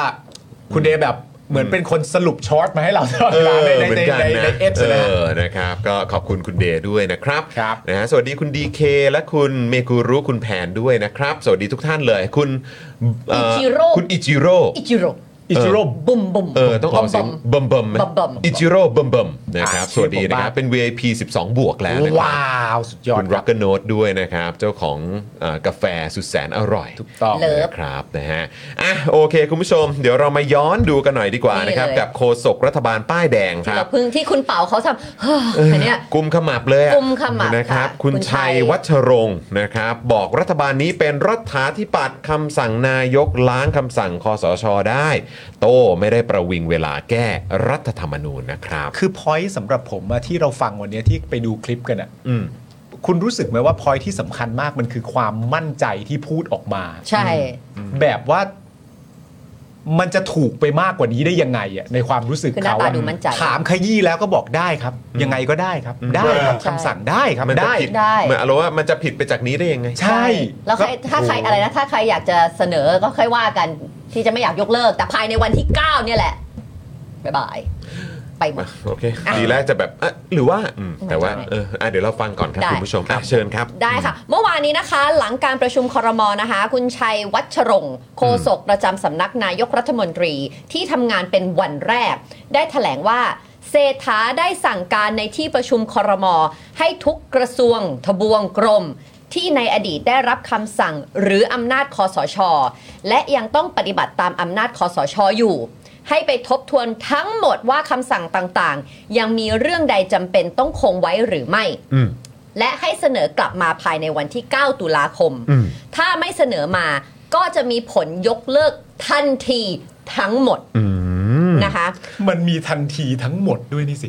ตอนแรกอะผมแวบหนึ่งนะ ว่าตรงนี้ใช่ไหมว่ายังมี ไ จำ ไอ้เว็บหนึ่งอะว่าจะแบบแบบหรือว่าที่ท่านหมายถึงอาจจะอะไรอย่างเงี้ย เออ แต่ คือย้อน พ ต้องย้อนกลับไปที่ของคุณเป๋าด้วยเนอะเพราะว่า ใช่ ถ้าคุณเป๋าบอกว่าเออถ้าเกิดว่าเป็นเหมือนเออคำสั่งของคอสช ที่มันอยู่ในศักดิ์หรือว่าอยู่ในอำนาจในระดับเทียบเท่ากับการประชุมคอรมอหรือมติ ใช่ คอรมอเนี่ย เขาก็ทำได้ อันนี้ก็ว่าไปอย่าง ใช่ ใช่ไหมครับ ก็สั่งได้ แต่อันนี้เนี่ยคือทางบอกว่าคุณเศรษฐาเนี่ยสั่งการในที่ประชุมคอรมอให้ทุกกระทรวง ทบวงกรม ที่ในอดีตได้รับคำสั่งหรืออำนาจคอสช แล้วปฏิบัติตามอำนาจคอสช อยู่เนี่ยให้ทบทวนแล้วก็ส่งมา อืม คือมันไม่ได้มีการระบุชัดเจนนะเนอะ ค่ะ ว่า ไม่ ว่ามันเป็นเรื่องของเออมติเอออะไรคำสั่งคอสชที่เป็นแบบเหมือนม เข้า ติ ใจ คอรมอ แต่แต่แม้กระทั่งว่าเป็นประเด็นเรื่องมติคอรมอเนี่ยมันก็ต้องออกมาเป็นมติคอรม ของคร ก่อ ม น อีก แต่ว่า ที ไอ้อันเนี้ยเท่าที่ฟังมันเหมือนประมาณว่า คุณเศรษฐาสั่งแบบนี้ไปแล้ว แล้วคุณก็เสนอกลับมา เสนอกลับมาแปลว่าคำสั่งขอสช อันนี้เนี่ยทางหน่วยงานของเรามีความจำเป็นต้องใช้อยู่เนื่องจากอะไรก็ว่าไปเห็นส่วนผสมมันก็ว่าไป แต่อันเนี้ยมันเหมือนว่าคุณเศรษฐาสั่งไปแล้วเรียบร้อย วันที่ 9 เสนอมา ถ้าไม่มีใครเสนอเนี่ยอันเนี้ย ใช่ ไม่ต้องทำอะไรแล้วนะคือยกเลิกเลิก ตามนั้นเลยนะ ตามนั้นเลย ก็คือโวยโมคาไปเลย ถูกไหมล่ะ คือมันไม่ต้องดำเนินวันที่ 10 คือไม่ใช้แล้ว ก็ยกเลิกไปเลยอะ มันฟังดูว่าอย่างนั้น ใช่ ล้างคำสั่งคอสชไปเลย ใช่ ซึ่งเมื่อนักข่าวถามนะคะ ว่าถ้าจะยกเลิกคำสั่งคอสชนะคะ จะต้องใช้อำนาจอะไร นี่ถามแล้วนะ ถามต้องใช้อำนาจอะไรนะคะ คุณชัยตอบว่ามติคอรมอก็ยกเลิกได้ครับ ตอนนี้รัฐบาลนี้เป็นรัฐาธิปัตย์นะครับ ยกเลิกได้อยู่แล้วครับ เฮ้ยนี่แหละนะนะครับไอ้ตรงท่อนนี้แหละที่มันก็ ที่มัน จุดประเด็น จี๊ด ขึ้นมา คือยิ่งตอกย้ำให้ยิ่งน่าสงสัยเข้าไปใหญ่ มันยิ่งตอกย้ำให้ยิ่ง เออ น่าสงสัย เพราะว่าตอนแรกผมเข้าใจว่าคุณกับผมน่าจะคิดตรงกันว่าไอ้ที่เราหรือว่าแล้วจะคิดช่วยอ่ะ ค่ะ มันเป็นหรือว่าคิดว่า หรือว่าคุณชัยน่าจะหมายความเฉพาะ อย่าง อัน นี้มั้ง ที่มันทำได้ ใช่ แต่พอคุณชัยย้ำว่าเราเป็นรัฐาธิปัตย์เนี่ อั ย นนี้เนี่ย อันเนี้ยมันทำให้เข้าใจทันทีว่า จุดเลย อ๋อ คุณชัยจะยกเลิกทั้งหมดได้จริง ๆ ซึ่งเอาตรงๆนะมันก็แบบพอได้ยินอย่างนี้ปุ๊บก็แอบเรดแฟลกไง อือหือ ใช่ไหม ยก มัก็แบบ ธงละ อ้าวเฮ้ยเฮ้ยเฮ้ยเฮ้ยเดี๋ยวก่อน เพราะณ เดี๋ยว ตอน เดี๋ยว เนี้ย เดี๋ยวเดี๋ยวเดี๋ยวหยุดก่อน ที่คนเขาแซวกันคืออะไรรู้เปล่า อืม ว่าอ๋อ พอเห็นโฉมหน้ารัฐบาลเป็นแบบนี้เนี่ย อืม ก็เลยเผลอไปเข้าใจผิดว่าเป็นเผด็จการใช่ไหมก็หนักไปอีก เพ เห็น ราะ ไหม อารมณ์ว่าก็เหมือนเอ่อหน้าเดิมๆกัน เออ ที่อยู่ตรงนี้ด้วย อ่า ซึ่งอันเนี้ยที่คุณชัยก็ตอบว่ามติครมก็ยกเลิกได้ครับ ซึ่งก็มีส่วนจริงว่าถ้ามาจากครมตั้งแต่แรกถูกไหม อันนี้ก็อาจจะได้ อันนี้ เหมือนเห เหมื มือ อน นที่ เหมือน คุณเปา ที่เราคุยกับคุณเปา ใช่ แหละเออ แต่ นะครับ เนี่ยอย่างที่บอกมัน แต่ ไป พอ จึ๊ พูด ก อ อั ย่าน งนี้ต่อไป ปุ๊บเนี่ยมันก็เลยแบบดอกจันตัวใหญ่ ใช่ เลยไง แล้วมันไปดอกจันข้างบนด้วยไงว่ามีผลยกเลิกทันทีทั้งหมด นะครับ ด้วย นักข่าวก็ถามย้ำว่ามติคอรมอเนี่ยสามารถยกเลิกม .44 ได้หรือไม่ นักข่าวนี่ก็ย้ำนะครับ เอาให้ชัวร์นะครับนะฮะคุณชัยตอบว่าคำสั่งอะไรก็ตามของคอสชคำสั่งอะไรก็ตามนะครับ เห็นไหม นะฮะก็วัดเอเวอร์ใช่ไหมฮะ ใช่ ของคอสชเนี่ย ถ้าภายในวันที่ 9 ตุลาคมนี้ไม่มีการเสนอเข้ามาว่าจะขอใช้ต่อ ก็ให้มีผลยกเลิกทันทีครับ หรือเราต้องมาตีความว่าคำสั่งคอสช แปลว่าอะไรวะ ก็คือทั้งหมดที่ออกโดยประยุทธ์ในช่วงนั้นหรือเปล่าอะ ไม่หมายเขาอาจจะหมายถึงแบบก็เฉพาะอันที่เป็นคำสั่ง ไม่ได้อันที่แบบเป็นไปจารึกเป็นตัวกฎหมายแล้วอะ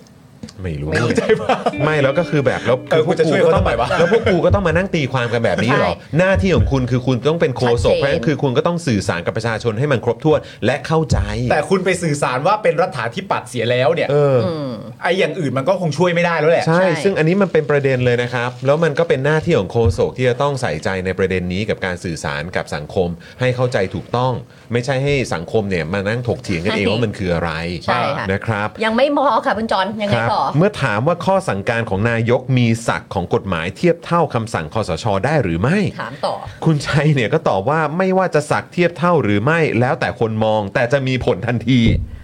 แล้วแต่คนมองด้วย อืม แต่จะมีผลทันที เพราะเป็นคำสั่งที่ออกเรียบร้อยแล้วด้วยนะครับ เนี่ย red flag ทุกประโยคที่เราพูดเลยนะ ตั้งแต่คำว่ามีทั้งหมดรัฐาธิปัตย์ ไม่ว่า คำสั่ สั ง ก อะไร ดิ์จะ ก็ตาม ไม่ว่าสักดิ์จะเทียบเท่าหรือ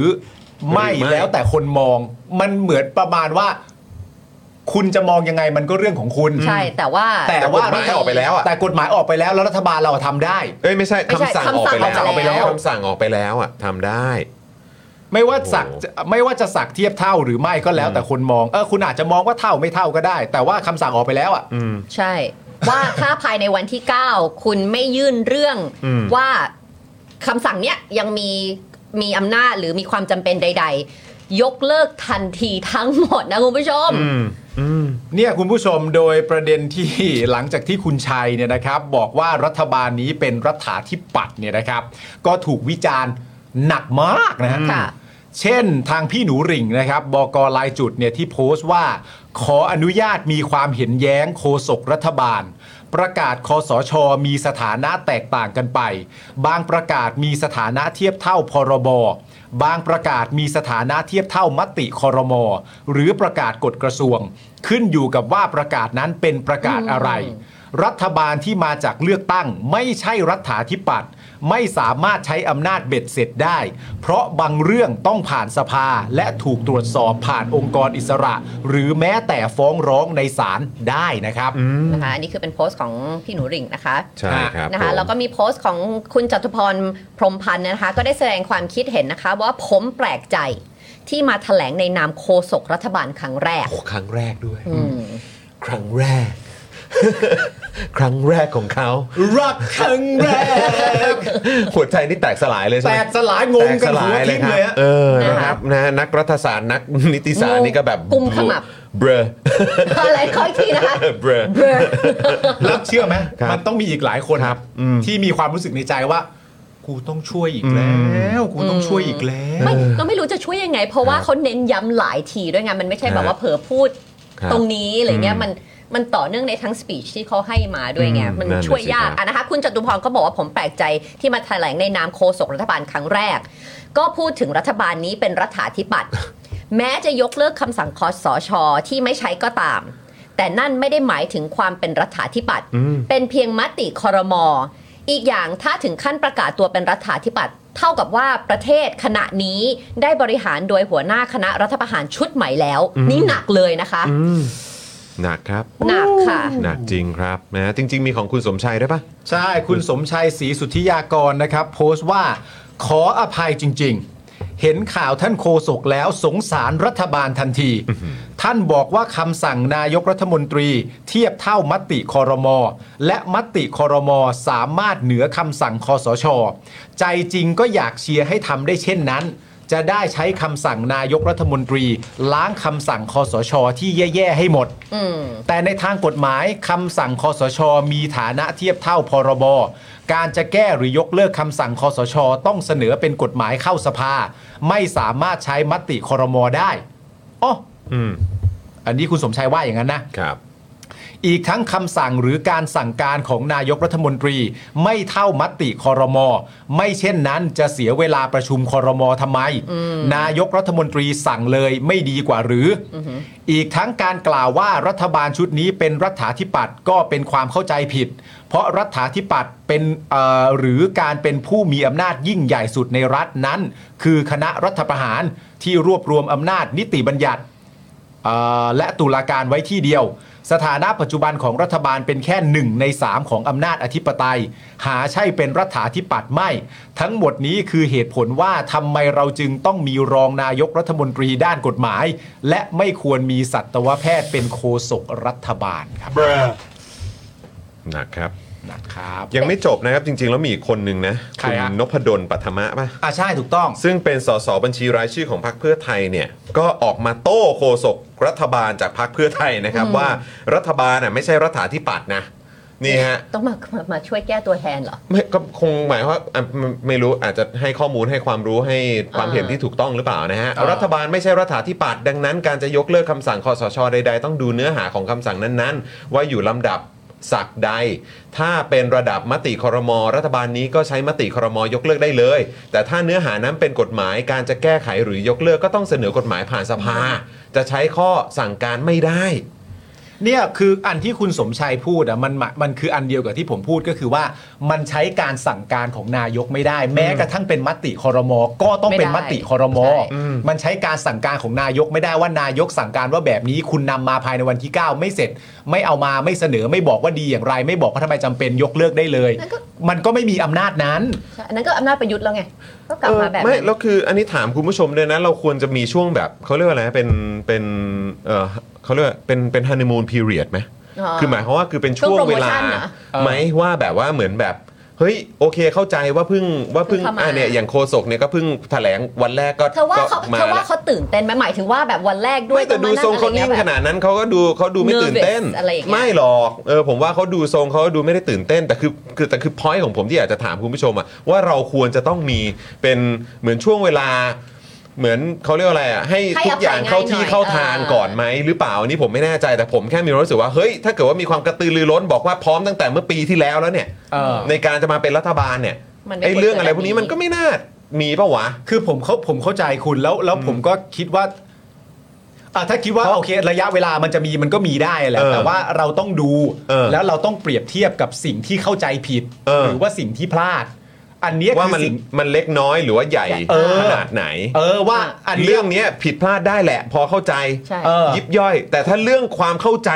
หลักใหญ่ขนาดเนี้ย เออ มันไม่ควรพลาด คุณมองว่าสิ่งนี้เป็นสีอะไร คุณบอกน้ำเงิน ผมบอกฟ้าฮันนีมูนพีเรียดผมก็ให้ อ่า นะ หยวนๆ โอเค อ่ะ แต่ถ้าน้ำเงินเป็น น้ำเงินเป็นชมพู อ่า หรือเอาตรงๆแม้กระทั่งรัฐบาลเราเป็นรัฐาธิปัตย์เนี่ย เออ มันไม่ได้ มันไม่ใช่ว่าการที่จะบอกว่าแบบ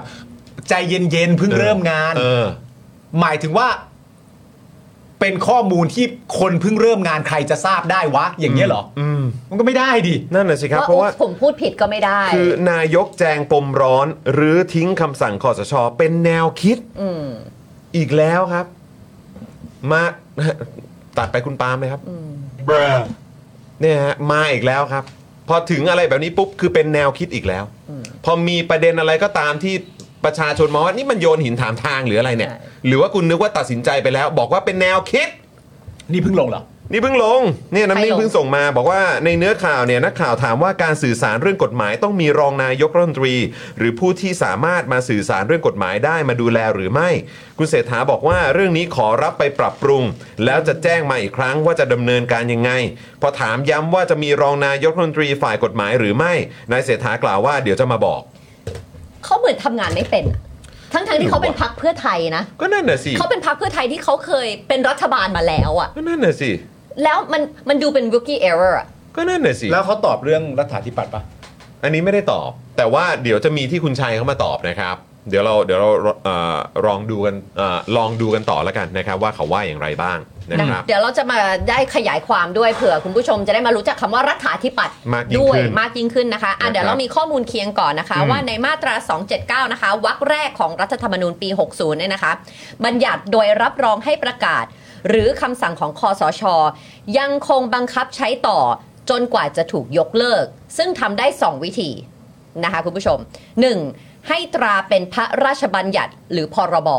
2. เอ่อหรือ 2 หากประกาศหรือคำสั่งที่มีลักษณะเป็นการใช้อำนาจทางบริหาร การยกเลิกหรือแก้ไขเพิ่มเติม ให้กระทำโดยคำสั่งนายกรัฐมนตรี หรือมมติคณะรัฐมนตรี อืมนะ ซึ่ง ครับ คืออันนี้หรือเปล่า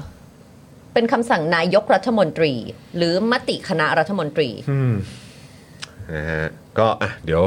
มันคงต้องมีรายละเอียดอีกเยอะครับ แล้วก็ถ้าเกิดว่าอย่างที่เราคุยกับทางคุณเปาเนี่ยมันมันมันต้องดูเรื่องของอำนาจเรื่องของศักดิ์ทางกฎหมายกันด้วยนะครับ แล้วก็ต้องไปดูว่าแต่ละคำสั่งที่ผ่านมาในยุคสมัยของประยุทธ์จันทร์โอชาเนี่ยมันเป็นอย่างไร ใช่ นะครับส่วนข้อมูลเคียงเรื่องรัฐาธิปัตย์เนี่ยคืออะไรนะครับ พจนานุกรมศัพท์รัฐศาสตร์นี่เราย้อนไปดูกันอย่างนี้เลยนะครับพจนานุกรมศัพท์นะฮะของทางรัฐศาสตร์เนี่ยระบุว่า ด้านรัฐศาสตร์เนี่ยคำว่ารัฐาธิปัตย์นะครับนะฮะหรือว่า sovereignty เนี่ยนะครับเอ่อเอ่อ sovereignty เนี่ยนะครับหมายถึงอำนาจสูงสุดในการปกครองรัฐ ดังนั้นนะครับสิ่งอื่นใดจะมีอำนาจยิ่งกว่า หรือขัดต่ออำนาจอธิปไตยหาได้ไม่ ทั้งนี้เนี่ยอำนาจอธิปไตยย่อมมีความแตกต่างกันไปในแต่ละระบอบการปกครอง ตัวอย่างเช่น ในระบอบประชาธิปไตยครับอำนาจอธิปไตยเป็นของประชาชน กล่าวคือประชาชนคือผู้มีอำนาจสูงสุดในการปกครองประเทศ ในระบอบสมบูรณาญาสิทธิราชอำนาจอธิปไตยเป็นของพระมหากษัตริย์ คือกษัตริย์ทรงเป็นผู้มีอำนาจสูงสุดในการปกครองประเทศเป็นต้นนะครับ ก็ตามชื่อระบอบเลย ค่ะ อันนี้คือ รับ ทาง นี่ชัดเจนมาก รัฐศาสตร์นะ ค่ะ อืม ท่านถ้าเป็นทางด้านนิติศาสตร์เนี่ยคำว่ารัฐาธิปัตย์เนี่ยนะครับหมายถึงผู้ทำให้เกิดกฎหมาย อืม เช่น การรัฐประหารในหลายครั้งที่ผ่านมาของไทย นักวิชาการด้านกฎหมายอธิบายว่า คณะรัฐประหารคือรัฐาธิปัตย์ย่อมมีอำนาจสูงสุด แม้แต่ศาลก็มิอาจก้าวล่วงไปพิจารณาพิพากษาเอาผิดแก่คณะรัฐประหารได้ครับ แต่อันนั้นมันก็เป็นความ มันก็เป็นความบิดเบี้ยว มันก็ อยู่แล้ว ความบิดเบี้ยวนะ ใช่ครับ มันเป็นความโสมมที่ ถูก มันเกิดขึ้นจากเอ่อคณะรัฐประหาร ถูก นะครับ ใช่ครับ ที่ได้สร้างความ บิดเบี้ยวเหล่านี้ให้เกิด บิบี้ยว ไว้ เละเทะ และองค์คาพยพก็อย่างที่เราบอกกันไปว่ารัฐประหารตั้งตนอยู่อย่างโดดเดี่ยวไม่ได้ ใช่ คือใช้คำว่าสร้างปัญหาให้ประเทศเนี้ย ใช่ แล้วก็ประชาชนด้วยแล้วกัน อืม อ่า นะครับ เพราะฉะนั้นน่ะเราจะสามารถสรุปได้ไหมว่า คือในทางนิติศาสตร์เนี่ย อืม เอ่อรัฐาธิปัตย์อ่ะก็น่าจะเป็น รัฐสภา อ่า รัฐ คือ ประหาร ในสามอำนาจนั้น อื น่ะ ม รัฐาธิปัตย์ก็น่าจะเป็นรัฐสภา ใช่ครับ เพราะว่าเป็นผู้ก่อให้เกิดกฎหมาย ใช่ ค่ะ ก็เป็นฝ่ายนิติบัญญัติไง ใช่ ใช่ไหม ทาง ฮะ ทางนิติศาสตร์ ใช่ ใช่ ก็ นิ คือ ติ รวบไว้หมด นิติบัญญัติก็ ใช่ คือบัญญัติกฎหมายขึ้นมา ใช่ เพราะฉะนั้นก็ต้องเป็นรัฐสภาอยู่แล้วที่เป็นเจ้าของรัฐาธิ ถูก ปัต ต้อง ย์เพราะว่าก็เป็นตัวแทนของประชาชนด้วย รัฐสภาเป็นตัวแทนของรัฐาธิปัตย์มั้งหรือเปล่า รัฐสภาเป็นตัวแทนของรัฐาธิปัตย์ หมายถึงว่ามีการทำรัฐประหาร เพ ใช่ไห ราะ ม รัฐาธิปัตย์ก็เป็นก็คือ ก็คือ หมายถึงอำนาจสูงสุดที่ ใช่ เป็นของประชาชน ใช่ อืมครับผม ของนิติศาสตร์นะคะนี่ นะครับนะฮะโดยสื่อเนี่ยก็มีรายงานไว้นะครับว่าครั้งแรกที่มีคนใช้คำว่ารัฐาธิปัตย์เนี่ยคือประเสริฐทรัพย์สุนทร ผู้นำสภาปฏิวัติ ค่ะ ที่ประกาศแถลงการยึดอำนาจรัฐบาลชาติชายครับ และแต่งตั้งพลเอกชวเอ่อชาวลิตยงใจยุทธนะครับ เป็นนายกรัฐมนตรีเมื่อปี ค่ะ 32 ต่อมาเนี่ยเอ่อประเสริฐทรัพย์สุนทรเนี่ยถูกจับกลุ่มในข้อหาก่อกบฏในราชอาณาจักรครับ ต่อสู้คดีมานานนับ 10 ปีนะครับศาลฎีกาจึงพิพากษายกฟ้องครับ ครับผม ส่วนอีกคนเนี่ยนะครับ อุ๊ย ใช้ใช้คำนี้ก็คือ สุเทพเทือกสุบรรณครับ คนนี้ Bruh เพิ่งรู้นะเนี่ยว่าเขามีคนสนิท ที่เราไม่นึกว่าเขาจะสนิทกันขนาดนั้น อ๋อใช่ ใช่ อันนี้เพิ่งรู้จากพี่อะไรนะ พี่เอิ่มพี่หนุ่มเมืองจันทร์ เออ พี่ตุ้มนะ ใช่ เออนะฮะ แต่ผมว่า พูด เขา พูดในพอดแคสต์แบบทุกคนเหวอกันเลยทีเดียว ใช่ แต่ผมว่าเขาสนิทกับอีกหลายคนนะ ก็จริง เราค่อยๆ ทยอยรู้ไปก็ได้ ครับผมก็เพิ่งรู้นะครับนะฮะเอ่อคนที่เคยใช้คำนี้เหมือนกันก็คือสุเทพเทือกสุบรรณครับ ค่ะ เป็นไงคุณผู้ชม เออ เป็นไง ะฮะแต่ละคนนะครับ ในฐานะเลขาธิการกปปสนะครับ ครับ นะฮะกกปสหรือว่าอะไรนะก กสสป เออกสสป กสสป กปปสนะเออ นี่มาชุมนุมอะไรกันแค่เนี้ยก็สสปอร์ ชอบที่สุดเลยตอนนั้นที่สโป๊กทำเนี่ยเราก็แบบว่าโอ๊ยมาประชุมนุมมาให้กำลังใจลุงนี่กลุ่มอะไรนะ ก็สปอร์ อะไร นะฮะก็ตอนนั้นเนี่ยเสนอตัวเป็นรัฐาธิปัตย์นะครับ เสนอตัวนะครับ ตอนนั้นเขาเสนอตัวเป็นรัฐาธิปัตย์นะครับ อ่า จะตั้งรัฐบาลและสภาประชาชนเองด้วย เขาเคยพูดเขาเคยพูด ครับผมส่วนประยุทธ์เนี่ยก็เคยให้สัมภาษณ์นะครับหลังการทำรัฐประหารปี 57 นะครับว่าที่ผ่านมาความขัดแย้งความเห็นต่างแก้ไม่ได้ เพราะติดกฎหมายติดรัฐธรรมนูญ ใครก็แก้ไม่ได้ ยกเว้นรัฐาธิปัตย์ยกเว้นรัฐาธิปัตย์อย่างเดียวที่แก้ได้จริงๆนะเอ่อที่แก้ได้จริงๆอ่ะไม่อยากทำผมยอมให้ประเทศชาติเป็นอย่างนี้ไม่ได้ มันไม่ไหวจริง ๆ มันไม่มีทางออก เนี่ย อืมนะครับ ก็อันนี้ก็คือคำว่ารัฐาธิปัตย์นะฮะที่ ค่ะ แต่ละคนเนี่ยนะครับเคยพูดออกมานะครับ ส่วนเมื่อช่วงเช้าที่ผ่านมาเนี่ยคนที่เพิ่งยกคำนี้ขึ้นมาใช้ล่าสุดเลยเนี่ยก็คือคุณชัยใช่ไหมครับโฆษกของรัฐบาลเนี่ยนะครับ ก็ได้ให้สัมภาษณ์ในรายการกรรมกรข่าวคุยนอกจอ ค่ะ นะฮะอ่าพูดในประเด็นตอบนะฮะอ่าพูดถามตอบนะครับในประเด็นเรื่องรัฐาธิปัตย์นะครับคุณชัยเนี่ยเขาบอกว่าคำว่ารัฐาธิปัตย์เนี่ยอาจจะเป็นคำ คำแสลงหรือ คำแสลงเหรอ แสลง เออ แสลง คำแสลงเหรอของนักนิยมประชาธิปไตยอ๋อคำแสลงนะ อ่า อื อ่าม นะฮะ หมายถึงฟังแล้วอี อืม อ่า แต่ที่ต้องการสื่อเนี่ยคือ คือเขาเขามีความหมายที่เขาต้องการจะสื่อนะเขาเลย ค่ะ ใช้คำนี้ ค่ะ นะครับบอกว่ามาถึงยุคประชาธิปไตยแล้วอำนาจสูงสุดเป็นของประชาชน ค่ะ ประชาชนมอบอำนาจบริหารมาให้รัฐบาล คืออำนาจสูงสุดในกลุ่มบริหารเนี่ยเป็นของรัฐบาล เพราะฉะนั้นถ้ารัฐบาลเห็นว่ากฎระเบียบอะไรมันเป็นอุปสรรคต่อการดำรงชีวิตของประชาชน เป็นตัวกดทับประสิทธิภาพของประเทศ ด้วยหลักคิดอันนี้ก็ต้องยกเลิก อะไรที่ระดับมติครมยกเลิกได้จะยกเลิกทันที อะไรที่มติครมยกเลิกไม่ได้ เราจะระเบิดทาง อืม และเดินไปสู่เส้นทางในการยกเลิก เช่นประกาศหรือคำสั่งของคอสชครับ ระเบิดเลยนะระเบิดทางเลยฮะ แต่ว่าตอนแถลงอ่ะ อืม ไม่ได้พูดอย่างนี้ ใช่ นั่นน่ะสิ นี่คือ ก็ใช่ไ ตอนแถลงไม่ได้ ตน พูดอย่างนี้ ตนตอนแถลงพูดว่าอะไรนะ เดี๋ยวอ่านให้ฟัง บอกว่า อ่านเลยอ่านใหม่เลย อ่านอีกครั้งแล้วกัน ก็ เนาะ บอกนะคะว่าอ่าได้รับเอ่อคุณเศรษฐาได้สั่งการในที่ประชุมคอรมอให้ทุกกระทรวงทบวงกรมที่ในอดีตรับคำสั่งคำสั่งหรืออำนาจจากคอสช และยังต้องปฏิบัติตามอำนาจคอสชอยู่ให้ไปทบทวนทั้งหมดว่าคำสั่งต่างๆ มีเรื่องใดจำเป็นหรือไม่ และให้เสนอกลับมาภายในวันที่ 9 ถ้าไม่เสนอมาจะมีผลยกเลิกทันทีทั้งหมด นี่คืออันที่หนึ่ง ใช่แล้วก็ที่เขาตอบทั้งหมดนะ เดี๋ยวผมอ่านรวบให้ฟัง เอา ม เลย ติคอรมอก็ยกเลิกได้ครับ ตอนนี้รัฐบาลนี้เป็นรัฐาธิปัตย์นะครับ ยกเลิกได้อยู่แล้วครับนะฮะแล้วก็คำสั่งอะไรก็ตามของคอสช ถ้าภายในวันที่ 9 ตุลาคมนี้ไม่มีการเสนอเข้ามาว่าจะขอใช้ต่อก็ให้มีผลยกเลิกทันที อือหือ ไม่ว่าจะสักเทียบเท่าหรือไม่แล้วแต่คนมองแต่จะมีผลทันที เพราะเป็นคำสั่งที่ออกไปเรียบร้อยแล้วนะครับ อันนี้คือเมื่อวานและนี่คือเมื่อ ที่ขตบ เช้า นะเขาตอบเมื่อเช้านี้ เมื่อเช้ากรรมกรข่าวคุยนอกจอก็มาอีก ยุทธ์นะเนาะอืม มีอีก ซึ่งแสดงว่า รูปแบบหนึ่งในการพูด แสดงว่าถ้าเอาตามนี้อ่ะ ครับ นั่นแปลว่าคุณชัยเนี่ย ยืนยันคำเดิมถูกไหม อืม ว่ารัฐบาลเขาเป็นรัฐาธิปัตย์จริง ๆ ถูกไหม อืม ใช่ ถ้า เพ จะ ระ อ ว่ ธิบายตามเนี้ยที่อธิบายกับ ใช่ค่ะ พี่ยุทธเนี่ยนั่นแปลว่าคุณชัยยังยืนยันเหมือนเดิมว่ารัฐบาลเนี้ยเป็นรัฐบาลที่เป็นรัฐาธิปัตย์ แล้วก็พยายามอธิบายรัฐาธิปัตย์ในมุมของเขาว่าที่ต้องการสื่อ ก็ ว่า ไม่ เรา ก็ มา ใช่ ถึง ไง ใช่ ก็ในมุมมองของเขาเขาไม่ได้มาแก้ตัวเขามายืนยันจริง ๆ ว่ารัฐบาล ค่ะ เขาว่าเป็นรัฐาธิปัตย์ แต่รัฐาธิปัตย์ของเขาไม่ได้แปลตาม ก็นั่นแหละ เออ แต่เขายืนยันว่าในความรู้สึกเขารัฐบาลเขาเป็นรัฐาธิปัตย์ไง อืม เขาไม่ได้บอกนี่ว่าจริง ๆ เราไม่ใช่เป็นความเห็นผมคนเดียวเขาก็ยืนยันตามนี้แล้วเขาเป็นโคศกอ่ะ นั่นน่ะดิ คุณชัยครับ ต้องดูดีๆนะครับ เนี่ย ใช่ คุณเศรษฐาก็เหมือนกันนะครับ นะ แล้ว ฮะ ทำไมต้องพูดว่าอาจจะเป็นคำแสลงของนักนิยมประชาธิปไตย นั่นน่ะสิ อืม อันเนี้ยผมแปลกใจมาก ทำไมถึงพูดแบบนี้ขึ้นมา มันแก๊สไลท์ไง มันเหมือน แป แบ ล บ ว่าเขามองคำว่ารัฐาธิปัตย์ไม่เป็นลบไง ถูกปะล่ะถ้าเกิดว่าเราฟังว่าคำว่ารัฐาธิปัตย์เนี่ยเราก็ต้องคิดว่ามันเป็นคำที่ไม่ไม่ไม่เป็นคำลบอ่ะเนาะป้าเป็นการรัฐประหารเป็นเป็นเอ่อรัฐที่ ไม่แต่ ควบคุมอยู่ จริงๆ เนี่ แล้ ยว มันเป็นคำกลางมาก มันเป็น ลยะ คำกลาง มันหมายหมาย แต่ ถึงว่า แต่มันแค่มีคนคนอย่างประยุทธ์ คนอย่างสุเทพเทือกสุบรรณคนอย่างชื่ออะไรนะ ประเสริ ป ฐ ระเสริฐ เออเนี่ยที่คือก่อรัฐประหารเนี่ย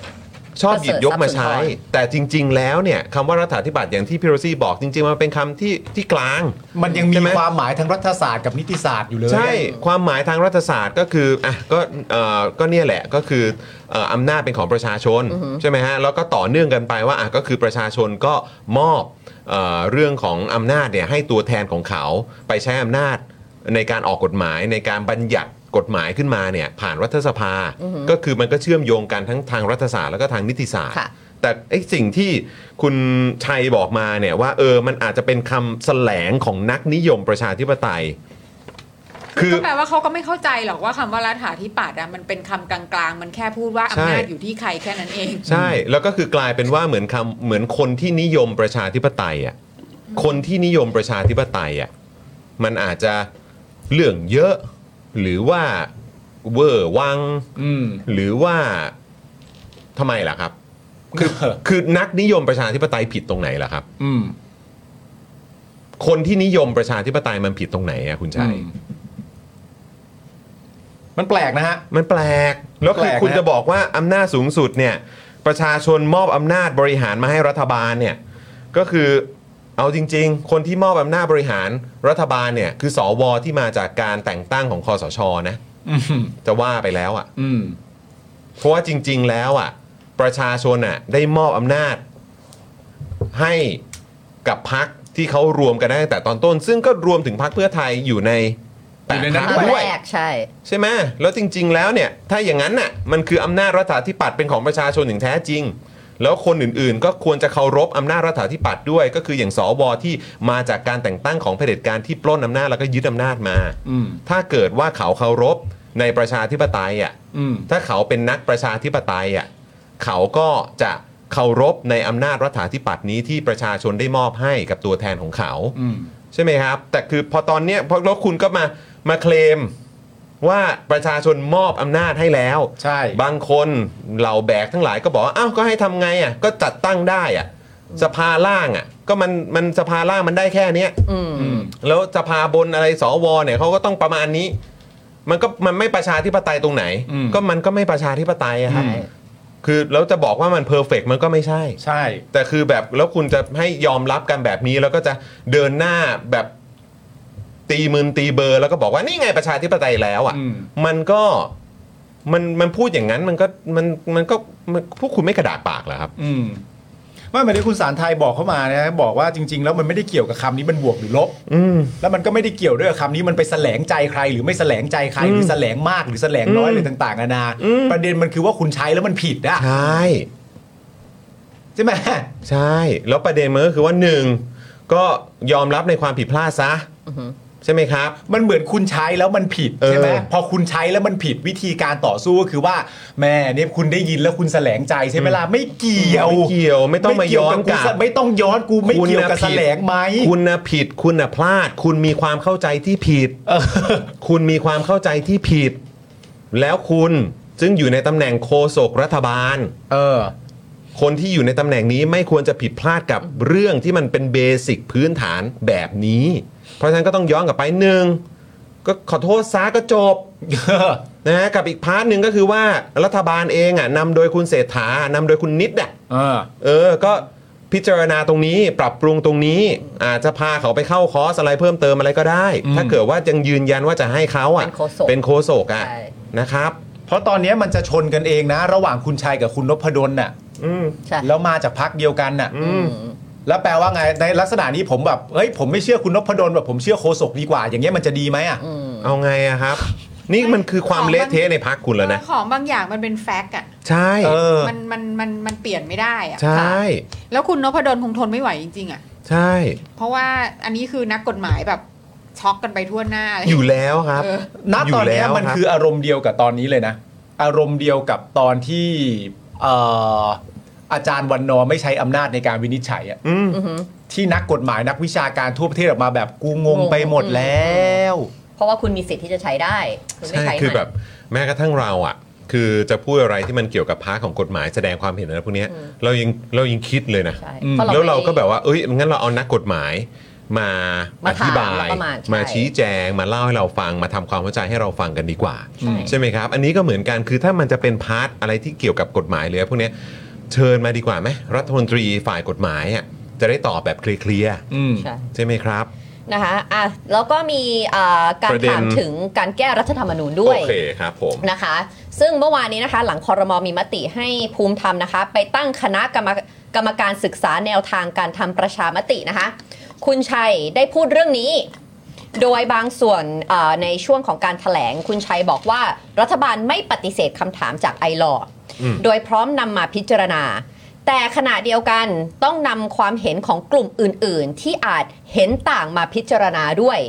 เพื่อให้แน่ใจว่าประชาชนมีส่วนร่วมจริง ๆ ถ้าเรายึดตามที่ไอรอว์เสนอมา คนที่เขายังไม่ให้ความเห็นผ่านไอรอว์ก็จะมาบอกว่าทำไมไปฟังที่เดียว ดังนั้นจะรอบด้านกว่าไหม ถ้าเปิดรับฟังทุกกลุ่ม อืม นะคะ ซึ่งซึ่งก็แค่งงว่าเออคือสิ่งที่ไอรอนำเสนอไปอ่ะ อืม ก็คือการนำเสนอที่ถ้าพูดถึงส่วนรวมอ่ะ ค่ะ และคนทุกฝักทุกฝ่ายเนี่ย ก็คือหมายความว่าการร่างรัฐธรรมนูญใหม่ โดยสสรที่มาจากการเลือกของประชาชน 100% ค่ะ อืม ซึ่งประชาชนก็หมายถึงคนทุกทุกกลุ่มทุกฝ่าย ค่ะ อืม ร้อยเปอร์เซ็นต์ อืม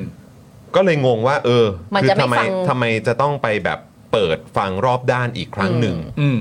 เพราะถ้าเลือกร้อยเปอร์เซ็นต์มันคือรอบด้านอยู่แล้ว ใช่แล้วก็คือแบบการที่หรือว่าคุณอ่ะอันนี้อันนี้เสริมให้นะ คือแบบเหมือนอารมณ์แบบอ่ะ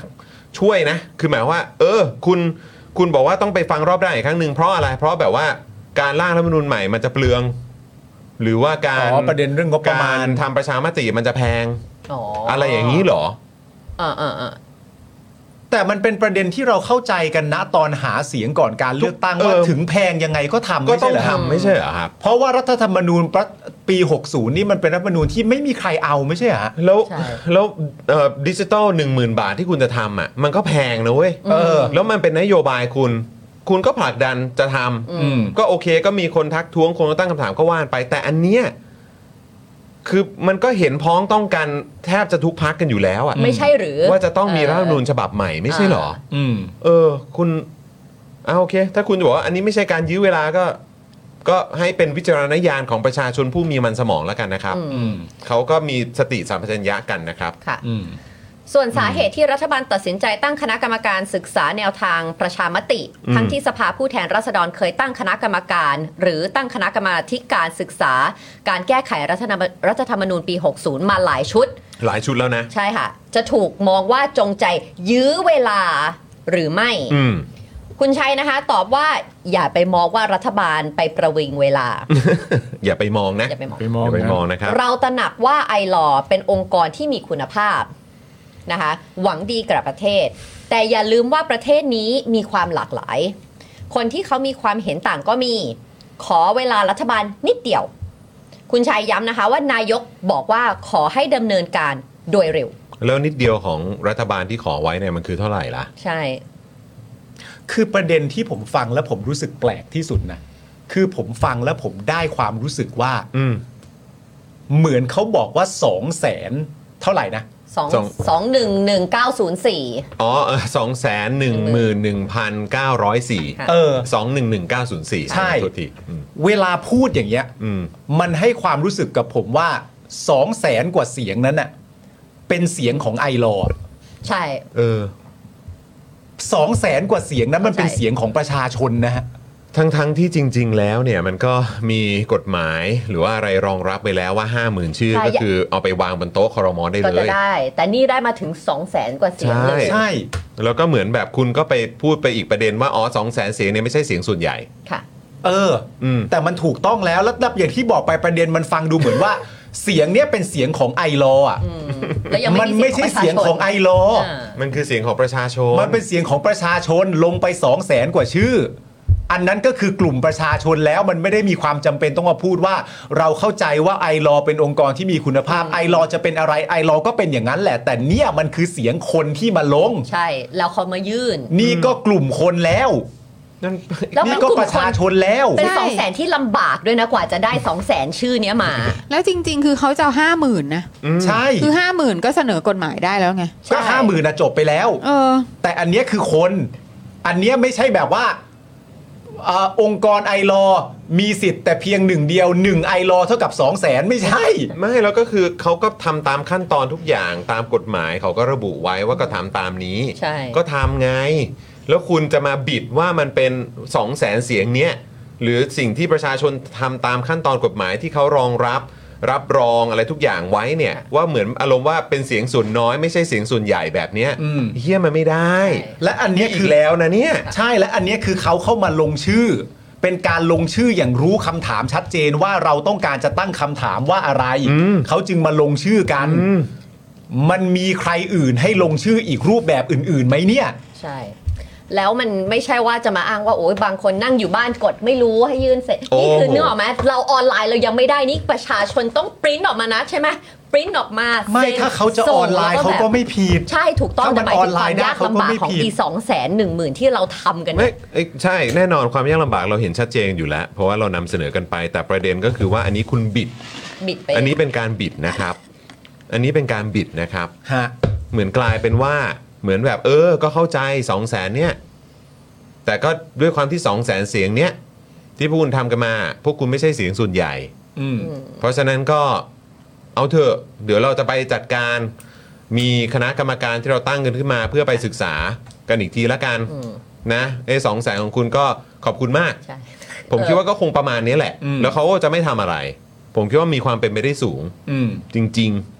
ผมรู้สึกเลยว่ามีความเป็นไปได้ แสบมากเลยอะ คือคุณผู้ชมคิดว่ายังไงล่ะ แซดมากเลย ใช่ ฟังแบ อ่ะ บ ผ เนี้ย มถามคุณผู้ชม คุณผู้ชมคิดว่าเขาจะหยิบเอาคำถามที่ประชาชนเนี่ยมีความมุ่งมั่นตั้งใจ ยื่นเข้าไปเนี่ย แล้วก็ถูกตามขั้นตอนทุกอย่าง อืม คิดว่าเขาจะโยนทิ้งไหมอันนี้ถามเฉยๆครับ อาจจะไม่เกิดขึ้น ก็ได้ ซึ่งถ้าไม่เกิดขึ้นก็ดี ใช่ นะครับ แต่คุณผู้ชมคิดว่ามีโอกาสที่เขาจะโยนทิ้งไหมหรือไม่ไม่ให้ความไม่ไม่ไม่สนน่ะ อืม ถ้ามีกดหนึ่งถ้าไม่มีกดศูนย์แล้วกัน แล้วมันเป็นภาษีของเรื่องพวกนี้นะเราได้อ่านชื่อเอ่อไอรอที่มีการลงชื่อเข้ามาในการจะเปิดคำถามแรกอย่างถูกต้องตามกฎกติกาและกฎหมาย แต่เราไปสอบถามคนอื่นมาแล้วเขาไม่เอา อืม มันก็คงฟังดูแปลกเหมือนกันนะฮะ นั่นน่ะสิครับ แล้วนี่บวกกับสิ่งที่คุณเคยพูดไว้ก่อนเลือกตั้งนะ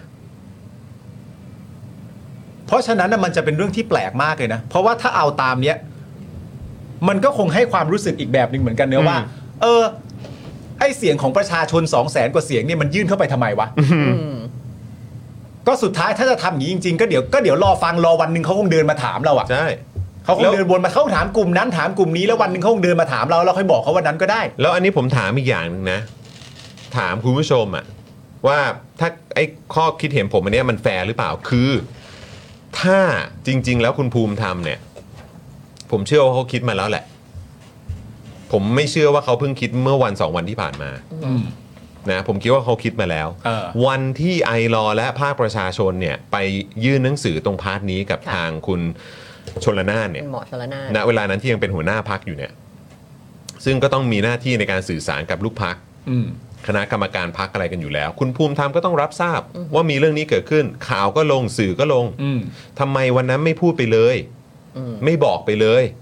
ว่าเออ ก็ขอบคุณนะ แต่ท้ายที่สุดแล้วเนี่ย เราคงจะยังไม่ยื่นเราจะยังไม่ทำอะไรทันทีหรอก อืมเราต้องตั้ง เพราะเราอ่ะก็จะไปตั้งคณะกรรมการก่อน เพราะเราต้องฟังคนอื่นด้วย อืม เสียง2องแสนเสียงของคุณเนี่ย เราเก็บไว้ มันไม่ใช่เสียงส่วนใหญ่ อืม ต้องไปฟังคนอื่นด้วย อืม อย่างเงี้ยคือจริง ๆ ก็น่าจะพูดมาเลยนะครับ อืม อืม ไม่ละคือจริงๆอะย้อนกลับมาเรื่องเดิมนะมันมันการแบบ การแบบเหมือนการแทนตัวละครอะ อืม ถ้าในยุคสมัยหนึ่งอะถ้าเกิดเป็นรัฐบาลประยุทธ์อยู่แล้วพักเพื่อไทยเป็นฝ่ายค้านอะแล้วมีการรณรงค์อะไรจากฝากฝั่งของฝ่ายค้าน แล้วมีการรณรงค์อะไรจากจากภาคของประชาชน ยื่นผ่านทางฝ่ายค้านออกไปให้มีการพูดคุยอะแล้วรัฐบาลปฏิเสธในลักษณะเดียวกันอะว่าคุณทำมาถูกต้องก็จริงแต่คุณไม่ใช่เสียงส่วนใหญ่ไง อืม คุณก็ต้องรับมันให้ได้แล้วอย่าไปด่ารัฐบาลประยุทธ์นะ อืม เข้าใจป่ะมันไม่มัน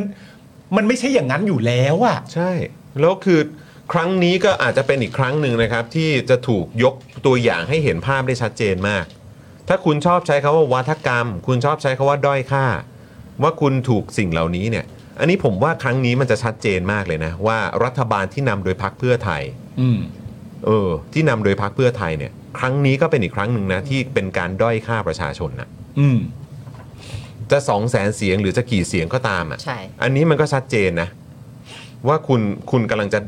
มันจะทำให้ประชาชนรู้สึกนะ ว่าคุณกำลังด้อยค่า ใช่ ประชาชนน่ะ อืม โอ้นะครับอ่ะเอ่อมีคนเรียกร้องโพลพี่ซี่นะฮะ พี่ซี่ พี่ซี่ต้องเอาโพลมาเบรกแล้วตอนเนี้ย งั้นงั้น มันจะไป แต่ กั ละ นให ด ญ่ อกนี่คือแบบ โอ้ยแต่ละอย่างนะ เออ ทำไม มันต้อง วันนี้ซีเรียสกันจัง ใช่ มันต้องซีเรียสสิแม่งเจอแบบนี้อะคือแบบ โอ้โหแม่งยังไม่ทันไร ฉันจะบอกว่าเมื่อเธออ่านประวัติของ คุณชัย ชัยเนี่ย เธอก็จะอ๋อทุกอย่าง อ๋องั้นเดี๋ยวให้พี่ซี่คิดแล้วปาล์ม เออ คุณชัยคือใคร เออ จริง ๆ แล้วอ่ะน่าจะมาอ่านประวัติเขามาก็ตั้งแต่แรกแล้ว ก็จะได้ไม่ต้องมาแบบ ซีเรียสใช่ไหม มาวิเคราะห์อะไรกันซีเรียส ออครับ อ๋อ คบ ถ้าเราแบบว่า ซียสยอะ เอาสคริปต์ขึ้นมาใหม่แบบอ่ะเรามารู้จักคุณชัยกันก่อน พอเรารู้จักคุณชัยเสร็จเรียบร้อยปุ๊บแล้วแบบเออคุณชัยได้พูด อ๋อไม่ต้องก็ได้นี่หว่า เออ เออผ่านไปเลยเหร อะ อ ไรอย่างเงี้ย อ๋อ เก็ตเก็ตเก็ตเก็ตเก็ต โอเค คือเห็น ข้าใจละ เห็นเห็นประวัติก็เก็ตแหละ เดี๋ยว ใช่ คุณผู้ชมลองลองฟังนะ แต่ อ่ะ คือไอ้ที่แบบคือผมก็ไม่รู้ว่า โอ้ยกูจะกูจะลดความความกังวลลงได้ไหมเนี่ย ก็เพราะ อ่า เขามีตำแหน่งเป็นโฆษกรัฐบาลเนี่ยแหละ ถูกต้อง เออครับผมอ่ะ คุณชัย ปาล์ม คือใคร คุณผู้ชมเรามารู้จักคุณชัยกันดีกว่า ครับ ชัยวัชรงค์โหต้องเสียงด้วยนะ เชิญ เขาเป็นใครนะครับ ทำไมกูฟังสาวเมื่อกี้กูดีอยากโดนช็อตแกงว่ะ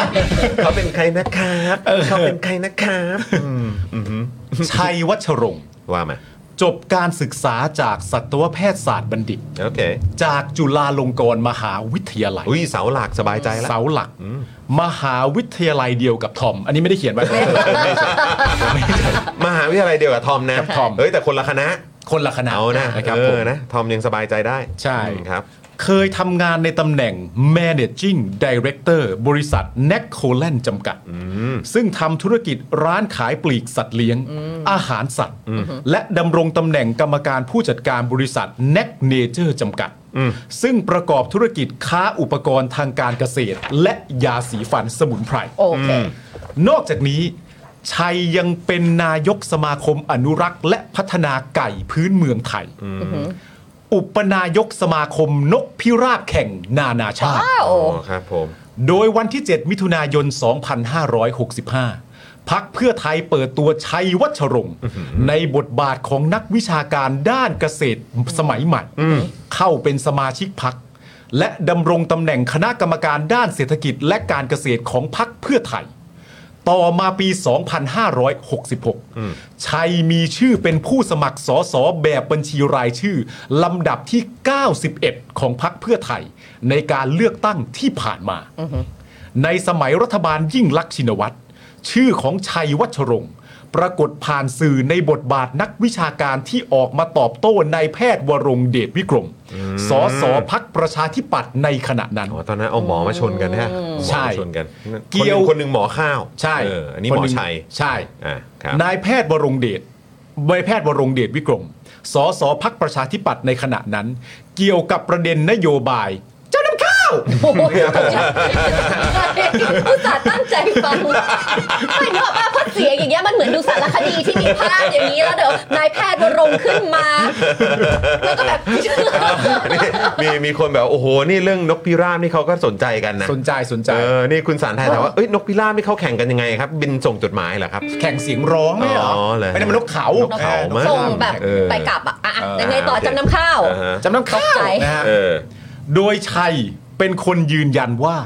โครงการรับจำนำข้าว ชาวนาได้ประโยชน์มหาศาล อืม และประเทศมีรายได้จากการขายข้าว อืม และกลายมาเป็นพยานคนสำคัญในคดีทุจริตโครงการรับจำนำข้าว อื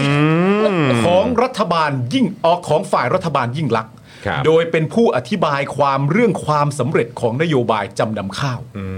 ส่วนยุครัฐบาลทักษิณชินวัตร ครับ ชัย และแอดคารา บาว มีบทบาทในการวิจารณ์รัฐบาลทักษิณ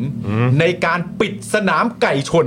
เพื่อป้องกันการแพร่ระบาดของโรคไข้หวัดนกในเวลานั้น ก่อนจะมีบทบาทในฐานะนายกสมาคมอนุรักษ์ และพัฒนาไก่พื้นเมืองไทย ในเวลาต่อมา นี่ครับ ประวัติของคุณ ชัยวัชรงค์ โหนี่เขาก็อยู่มานานนะ ตั้งแต่ยุคสมัยของ คุณยิ่งลักษณ์ คุณทักษิณ คุณ ด้วยนะ ทักษิณเลยแล้วก็มา จริงๆแล้วเนี่ยเออ เป็นหัะครัวบ หอก แต่ตอนนั้นก็ ของ วิจารณ์รัฐบาลทักษิณในการปิดสนามไก่ชนนั่น ปิด เอง ไม่ได้นะเว้ย นะฮะ ใช่ ครับผม แต่ว่าไอ้เขาเรียกอะไรนะ หวัดนกมันแพร่ระบาดอยู่เขาก็ต้องปิดสนามไก่ชนปะวะ ก็ใช่ไง อืม ก็นะตอนนั้นอ่ะ เขาอาจ ก็ต้องปิดไง จะรู้สึกว่าเฮ้ยมันไม่เหมือนกัน ใช่ คือไก่ชนเนี่ยติดทะเลนะ ฮะ ถ้า ทำไมฮะ ไก่ถ้าไก่โคราชก็ติดภูเขา เยี่ยมมากเพื่อน เออ มึงต้อง มึงต้องแบบเขาเรียกว่านะ จังหวะแบบนี้ เนี่ย เรา เราต้องรีบนะ เออ เบรกกันนิดนึง ไก่ เดี๋ยว ชน เดี๋ยวจะยิ่งเครียด นี่มันมุกอย่าง เออ มุกนี่คือมุกชั้นครู เออครับ ไก่ ผม ชนติดทะเลไก่โคราชติดภูเขานี่ อื้อหือถ้าไก่ชนทำไมไม่เบรกวะ เฮ้ยมันคนละชนกัน เออ โอ้ยไก่ชนไม่เรียกประกันล่ะ เฮ้ยโอ้โหไปกันใหญ่แล้วโถ่เอ้ย เอ้าโพพี่ซี่มาแล้วครับแหม่นะฮะ มาเบรกมุกจอนปาล์มเลยนะเนี่ย ฮะ เออ นะครับ คุณผู้ชมมาเร็ว นะคุณผู้ชม นี่คุณเดมาแล้ว คุณเดจะเอาไปทำคลิปสั้นใช่ไหมอืมนะฮะ อ๋อคุณเดียคุณเดียทำพิซซ่านะเมื่อกี้ เออ ไอ้ไอ้เรื่องอื่นไม่ต้องเลยนะ เอาเอาไก่ชนเมื่อกี้ไปทำไอ้ไก่ชนเมื่อกี้ทีเด็ดเลย หรือเอาโพลนี้ไปก็ได้นะ คุณ อ่า เดนะนี่นะฮะโพลพี่ซี่ครับ คุณคิดว่าคุณสมบัติที่สำคัญที่สุดของโฆษกรัฐบาลคืออะไร เออไหนไหนอ่านให้ฟังดิอ่านให้ฟังดิ 1. ครับ เป็นแชมป์โต้คารมมัธยมครับ อืมโตวาที โคศกเหรอ เออ ใช่ นะต้องเป็นแบบ แปล เป็น ว่า โต โต้วาที โตโตเออโตคารมโตวาทีไหม อย่างน้อยมัน สมัยมัธยม อย่างน้อยมันก็จะรู้ว่าเก็บประเด็นเก่งอธิบายได้อ่าโอเค ใช่ใช่นะครับ 2 ครับ เรียนเก่งจบหมอยิ่งดีเลย เรียนเก่งจบหมอนี่ยิ่งดีเลย อันนี้สัตวแพทย์ อ่ะครับ โอเคเข้าใจ ก็ได้อเข้าใจ ยู่ได้อยู่ ได้ ได้อยู่ ได้ นะครับ มี follow Twitter หลักแสนครับ อ๋อ มี มี follower เยอะ follow Twitter หลักแสนนะพูดทีหนึ่งคน มี ก็จะ follow เยอะมี follow เยอะ มี follow เยอะพูดทีหนึ่งคนก็จะเห็นเป็นจำนวนกว้างเอ้ยน่าสนใจน่าสนใจ ครับหรือสุดท้ายครับ รักแมวเด็กไก่และธรรมชาติ อ่ะกู ค ต รับ อบแล้วกูตอบแล้ว อะไรดีวะเนี่ยเอ่ม โคศกเหรอ่ะโคศกนี่มันเรื่องใหญ่ ฉันจะ นะ ตอบอันนี้ละกัน โอ้ยเยยากว่ะ ชึบ เออมีคุณเมธาว่าโต โอ้ย โตโตวะโตวากริวอะฮะ ไม่ใช่นะมันมันมันจะไปเป็น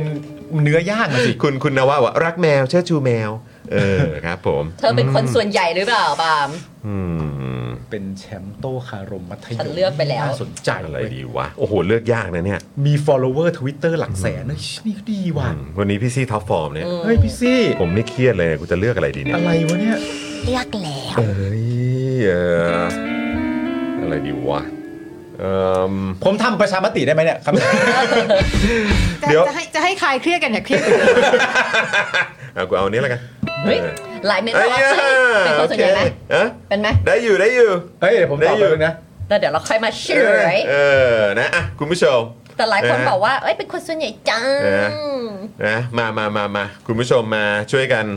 เออตอบโพลพี่ซี่กันนะฮะนะคุณเดสามารถเอาเอ่อสำหรับโพลนี้นะครับไปออกสื่อได้นะฮะ คุณเดย์อันนี้สำคัญมากเลยนะ เต็มที่เลยนะฮะคุณเด คุณเดย์ ออ ผมว่ามันมีประโยชน์นะ ฮะ เฮ้ยผมตอบไปนะ จัดมาจัดมา ตอบไปนะ โอเคโอเค ดีดีดี ได้เลยนะครับ แต่แบบคือถ้าถ้ารัฐาธิปัตย์และและคอรมอเป็นรัฐาธิปัตย์อ่ะ อืม คือใครก็เป็นได้ปะวะ ก็นั่นน่ะดิ โฆษกรัฐบาล อ๋อใช่ครับ อ๋ออ่ะแต่ถ้าเป็นแล้วเขาไม่รักแมวอะไรอย่างนี้เขาก็ไม่ไม่ควรเป็น นะ ไม่ควรรักแมวรักหมารักไก่รักนกพิราบรักกงนกรักไก่พื้นบ้าน นั่นแหละ พื้น รัก เอง ธรรมชาติด้วยค่ะ เออ รักธรรมชาติ นะคะ นะครับ อ่ะเรายังมีอีกหนึ่งประเด็นใช่ไหมคะคุณจอ เรื่ นคุณปาล์ม เรื่องเรือดำน้ำไหม เอ เอ อ อนะครับเครื่องยนต์เรือดำน้ำยังไม่จบนะฮะเมื่อเช้านี้เราก็ถกกันพอสมควรนะครับว่า เฮ้ย หรือว่ามันอย่างนี้อย่างนั้นอย่อา ย่าง ง นั้น งู้นวะอะใช่ไรอย่างนี้นะ มัน ครับ น่าจะออกทาง เรา ไหน ก็ หรือเป เราก็ ล่า พยายามตีความกันไปนะฮะเอ่อเรื่องเครื่องยนต์เรือดำน้ำบ้างดีกว่า ครับ คุณปานปรีนะฮะซึ่งเป็นรองนายกรัฐมนตรี แล้วก็เป็นรัฐมนตรีกระทรวงต่างประเทศเนี่ยก็ให้สัมภาษณ์ว่า คุณเศรษฐาเนี่ยจะเดินทางไปร่วมประชุมสมัชชา สหประชาชาติที่กรุงนิวยอร์กนะครับสหรัฐอเมริกา เธอเจอพี่โอ๊ตปะ ผมไม่เจอ โอ้โหเอ่อพี่อ๊ตสักหน่อยไหมพี่ นิวยอร์กบอกหมด เออนะเผื่อคุณเศรษฐาเขาจะบอกอะไรเป็นพิเศษ ใช่ใช่ใช่ใช่ใช่ เอออไรแบบนี้น ก็จะดีก็จะดี คุณผู้ชมไปอุดหนุนก็ได้นะหนังสือพี่โอ๊ตนะฮะ ใช่ใช่ใช่ นิวยอร์กบอกหมดนะครับ ครับ เอ่อจะไปวันที่ 18ถึง22 กันยายนนี้ครับ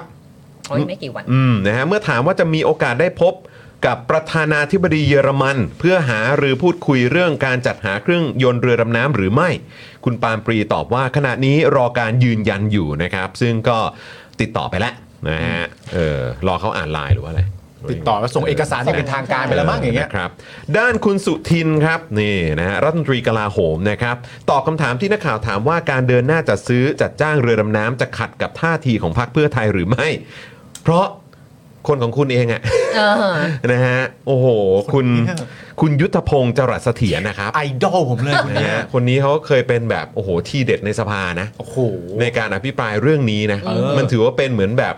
เป็นไฮไลท์หนึ่งในการ ณ อ ตอนนั้น ภิปราย นะ ไม่ไว้วางใจเลยนะ ใช่ ไม่แล้ว ช่ ป วง ระเด็น นั้นน่ะ คือช่วงนั้นแล้วประเด็นเรื่องเรือดำน้ำเนี่ยมันก็ไม่เคยพ้นจากสายตาของประชาชนไง ใช่ เรื่องใหญ่ ก็ต้องให้เครดิตคุณยุทธพงศ์ด้วย เราขึ้นมาขยี้ทุกครั้งเลย ทุก ที่ ดอก ทุ ค ก รับ ดอกทุกครั้ง นะ ที่มีการ ข อภิ ยี้ ปรา ขยี้กันที่พักเพื่อไทยยังมีเลย ใช่ ไม่ใช่ในสภาก็มี ใช่ มันมีคนแซวกันเยอะแยะบอกเฮ้ยจริงๆคุณยุทธพงศ์อยู่ในน้ำปะวะ ตอนนี้ดำอยู่แล้ว ตอนนี้ดำอยู่ อ๋อ เห็น ครับ ทุ ผ ก ม อย่างเลยเออ นะฮะซึ่งปัจจุบันเนี่ยก็เป็นอดีตสสพักเพื่อไทยนะ อืม ก็เคยคัดค้านเรื่องนี้มาตลอดเลย อืม ซึ่งคุณสุทินก็ตอบว่าท่าทีของคุณยุทธพงศ์เนี่ยเป็นไปเพื่อปกป้องผลประโยชน์ของประเทศนะนะซึ่งมุมมองของพรรคเพื่อไทยต่อเรื่องนี้นะครับต้องวงเล็บว่าตอนนี้ด้วยหรือเปล่าอันนี้ผมก็ไม่แน่ใจ ค่ะ คือกองทัพไม่เสียโอกาส ประเทศชาติต้องไม่เสียประโยชน์ และไม่เกิดความบาดหมางกับชาติมหามิตรครับ คือถ้ามีแบบถนนสามเลนอ่ะ ครับ อืม คุณสุทินไม่ต้องเปิดไฟเลี้ยวเลยนะ ฮะ คืออยู่เลนกลางตลอดเวลา อยู่เลนกลาง อยู่เลน ครับ กลางอะแป๊บ ครับ ไปเรื่อยๆเลย ผมอืมนะฮะโอ้นี่สินะที่เขาว่ากันว่าเป็นโคศกกลาโหมนะฮะ เออไม่ใช่ เออนะฮะ นี่เป็นรัฐมนตรี โอ้โห กอง ค ทัรัพบ ต้องทำไมนะ ไม่เสียโอกาส ไม่เสียโอ ป การ ะชา ส ชาติต้องไม่เสียประโยชน์ ประเทศ เออ ชา ประ ติ เทศชาติ ประเทศชาติ ไม่เสียประโยชน์ และไม่เกิด ไม่เกิด ความบาดหมางกับชาติมหาคือผมแค่รู้สึกว่าได้ของไม่ตรงปกอ่ะ เออ ตามที่ตกลงไว้อ่ะ อืม แบบนี้มันก็ประเทศชาติก็เสียประโยชน์แล้วเปล่าวะ อ้าวแล้วกองทัพก็เสียโอกาสนะ ใช่ ได้ของไม่ตรงปกอ่ะ นั่นน่ะสิ แล้วผมสงสัยมากเลยว่ากองทัพไม่เสียโอกาส ประเทศชาติต้องไม่เสียประโยชน์ และไม่เกิดความบาดหมางกับชาติมหามิตร อันเนี้ยคือเรียงตามนี้เลยปะ อืม ความสำคัญใช่ไหม อืม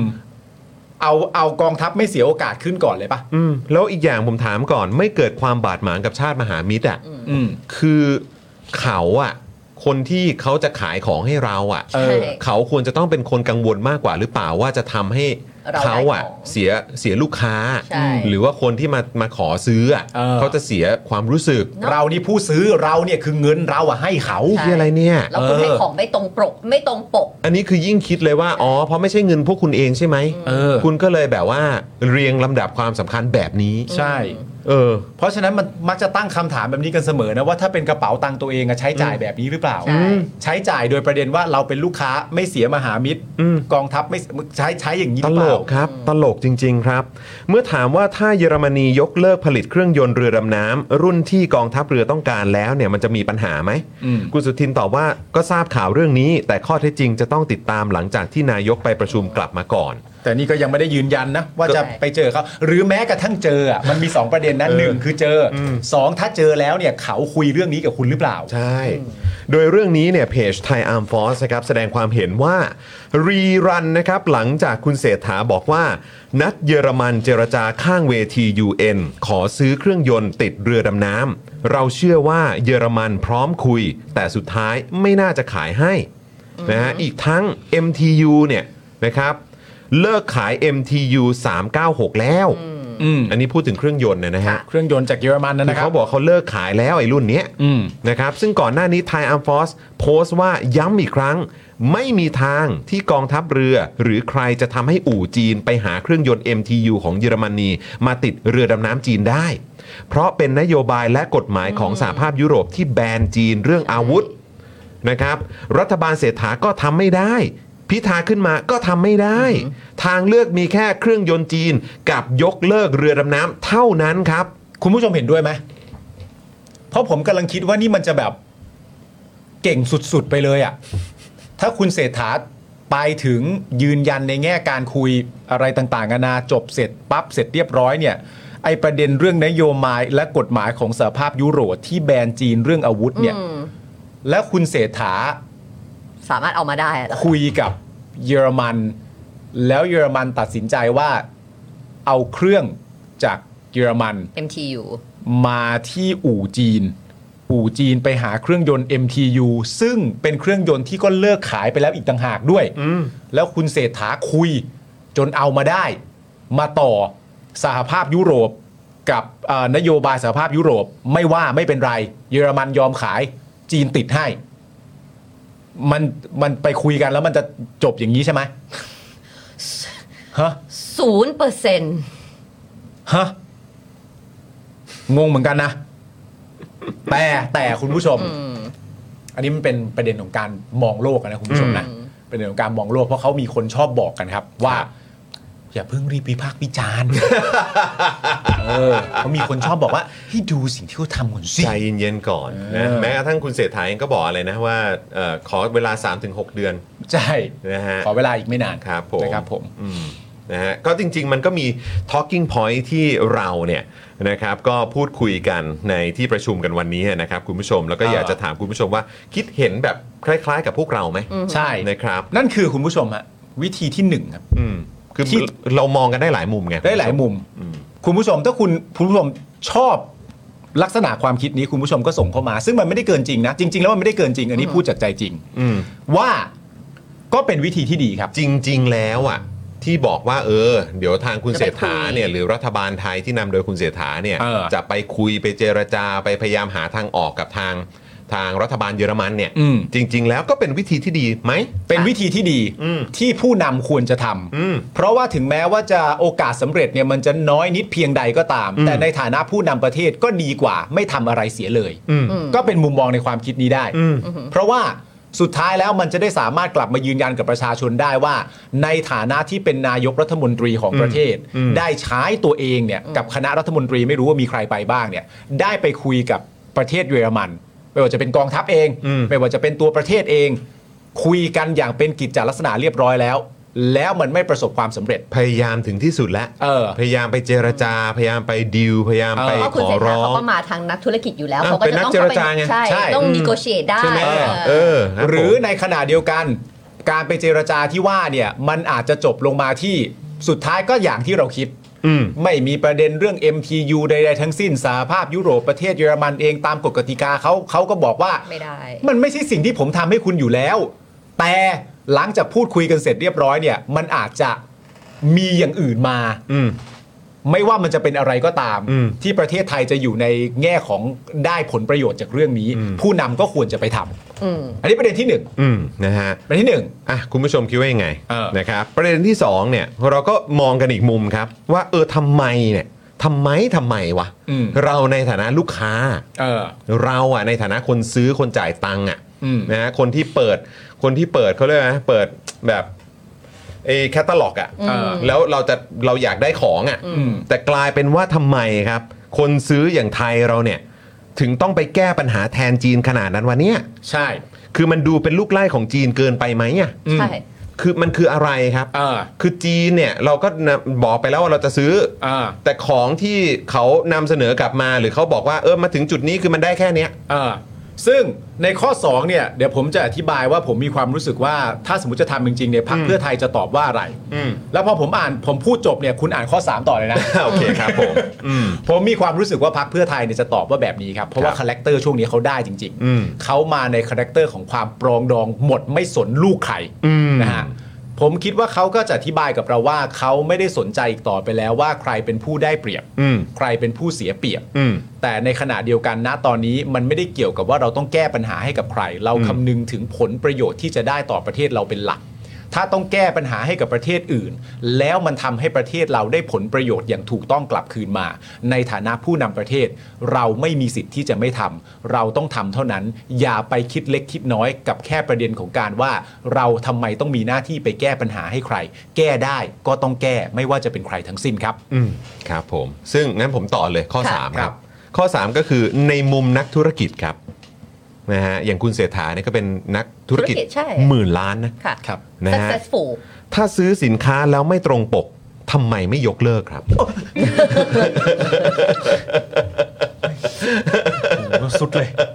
สุดเลย คืออันนี้อันนี้คือถามในแง่ตรงจุดนี้เหมือนกันครับ อ่า เนาะ คุณเป็นนักธุรกิจอะ ใช่ เออ คุณสมมติคุณสั่งของสั่งวัตถุดิบอะไรมา แล้วมันไม่ตรงตามสเปคอะ เออ ใช่ไหม แล้วก็ไม่เอาไง คุณสั่งคอนกรีตมาเพื่อเอามาทำอ่าอสังหาของคุณอะ อืม ทำหมู่บ้านทำคอนโดทำโครงการอะไรของคุณ แล้วมันไม่ตรงสเปคอะ เออ ซึ่งมันมันอาจจะส่งผลไปในทางลบหรือทางคืออะไรก็เกิดขึ้นได้อะคือจริงๆแล้วคุณศึกษาคุณคิดมาแล้วว่ามันต้องสเปคนี้ อืม มันต้องสเปคนี้ อืม เงินไม่ใช่น้อยๆลงทุนไปตรงนี้มันต้องคุ้มค่าปลอดภัยมันต้องดี อืม อะไรต่างๆ แต่พอมาถึงมันไม่ตรงปก เออ มันไม่เป็นตามนั้นอย่างว่า อืม แต่กลับกลายเป็นว่าเนี่ยนะครับทำไมคุณไม่ยกเลิกวะ ใช่ cancel ไป โอ้สองที่แล้ว คุณปาล์ม เฮ้ย เดี๋ยวได้คลิปสั้น คุณอ่านข้อสามใหม่ ครับผมข้อสามอีกทีนะ พี่ใหญ่ตัดดีๆด้วยคลิปสั้นแน่นอน เออเออครับผม ข้อ 3 นะฮะ ในมุมนักธุรกิจถ้าซื้อสินค้าแล้วไม่ตรงปกทำไมไม่ยกเลิกอุ้ยโอ้โห สุดเลย โอ้โห สุดเลย มันดูมันดูเป็นเป็น กู สิ่งก็ที่ พูด เบ ซะ สิ นาก น ที่เบสิกที่สุดอะนะ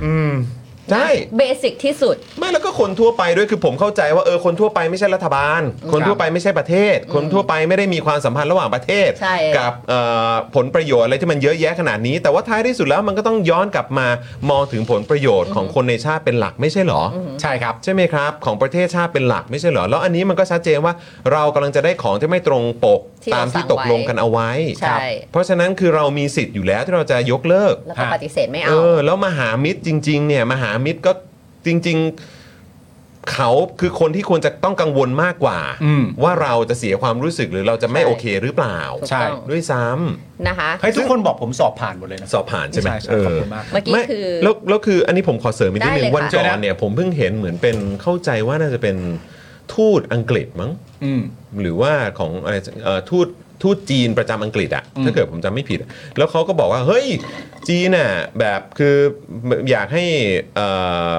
ทางรัฐบาลอังกฤษหรือแคนาดาผมจำไม่ได้น่าจะอังกฤษแหละว่าแบบ อืม เหมือนหรือสกอตแลนด์มั้งหรือถ้าเกิดผมจำไม่ได้นั่นแหละเขาพูดแบบประมาณว่าคือแบบ เฮ้ย คือจีนน่ะไม่มองแบบเอ่อประเทศนั้นน่ะอังกฤษหรือสกอตแลนด์ถ้าถ้าผมจำไม่ผิดว่าเป็นคู่แข่งอยู่แล้ว อือหือ อืม หรือว่าไม่ได้มองเป็นแบบเป็นฝ่ายตรงข้ามหรือเป็นศัตรูอยู่แล้ว อืม จริง ๆ เราควรจะมองกันว่าเหมือนแบบเราต้องอยู่ร่วมร่วมกันอย่างผาสุกอะไรแบบนี้นะ เพราะว่าคือแบบจีนจีนเนี่ยเป็นคนที่กำลังจะเป็นชาติที่กำลังจะส่งออกเออรถยนต์ EV มากที่สุดในโลก อืม อือหือ เอ่อสกอตแลนด์หรืออังกฤษผมจำไม่ได้เอ่อเป็นเหรอ ก็ไม่ได้เป็นเพราะฉะนั้นเราจะมองคุณเป็นคู่แข่งทำไม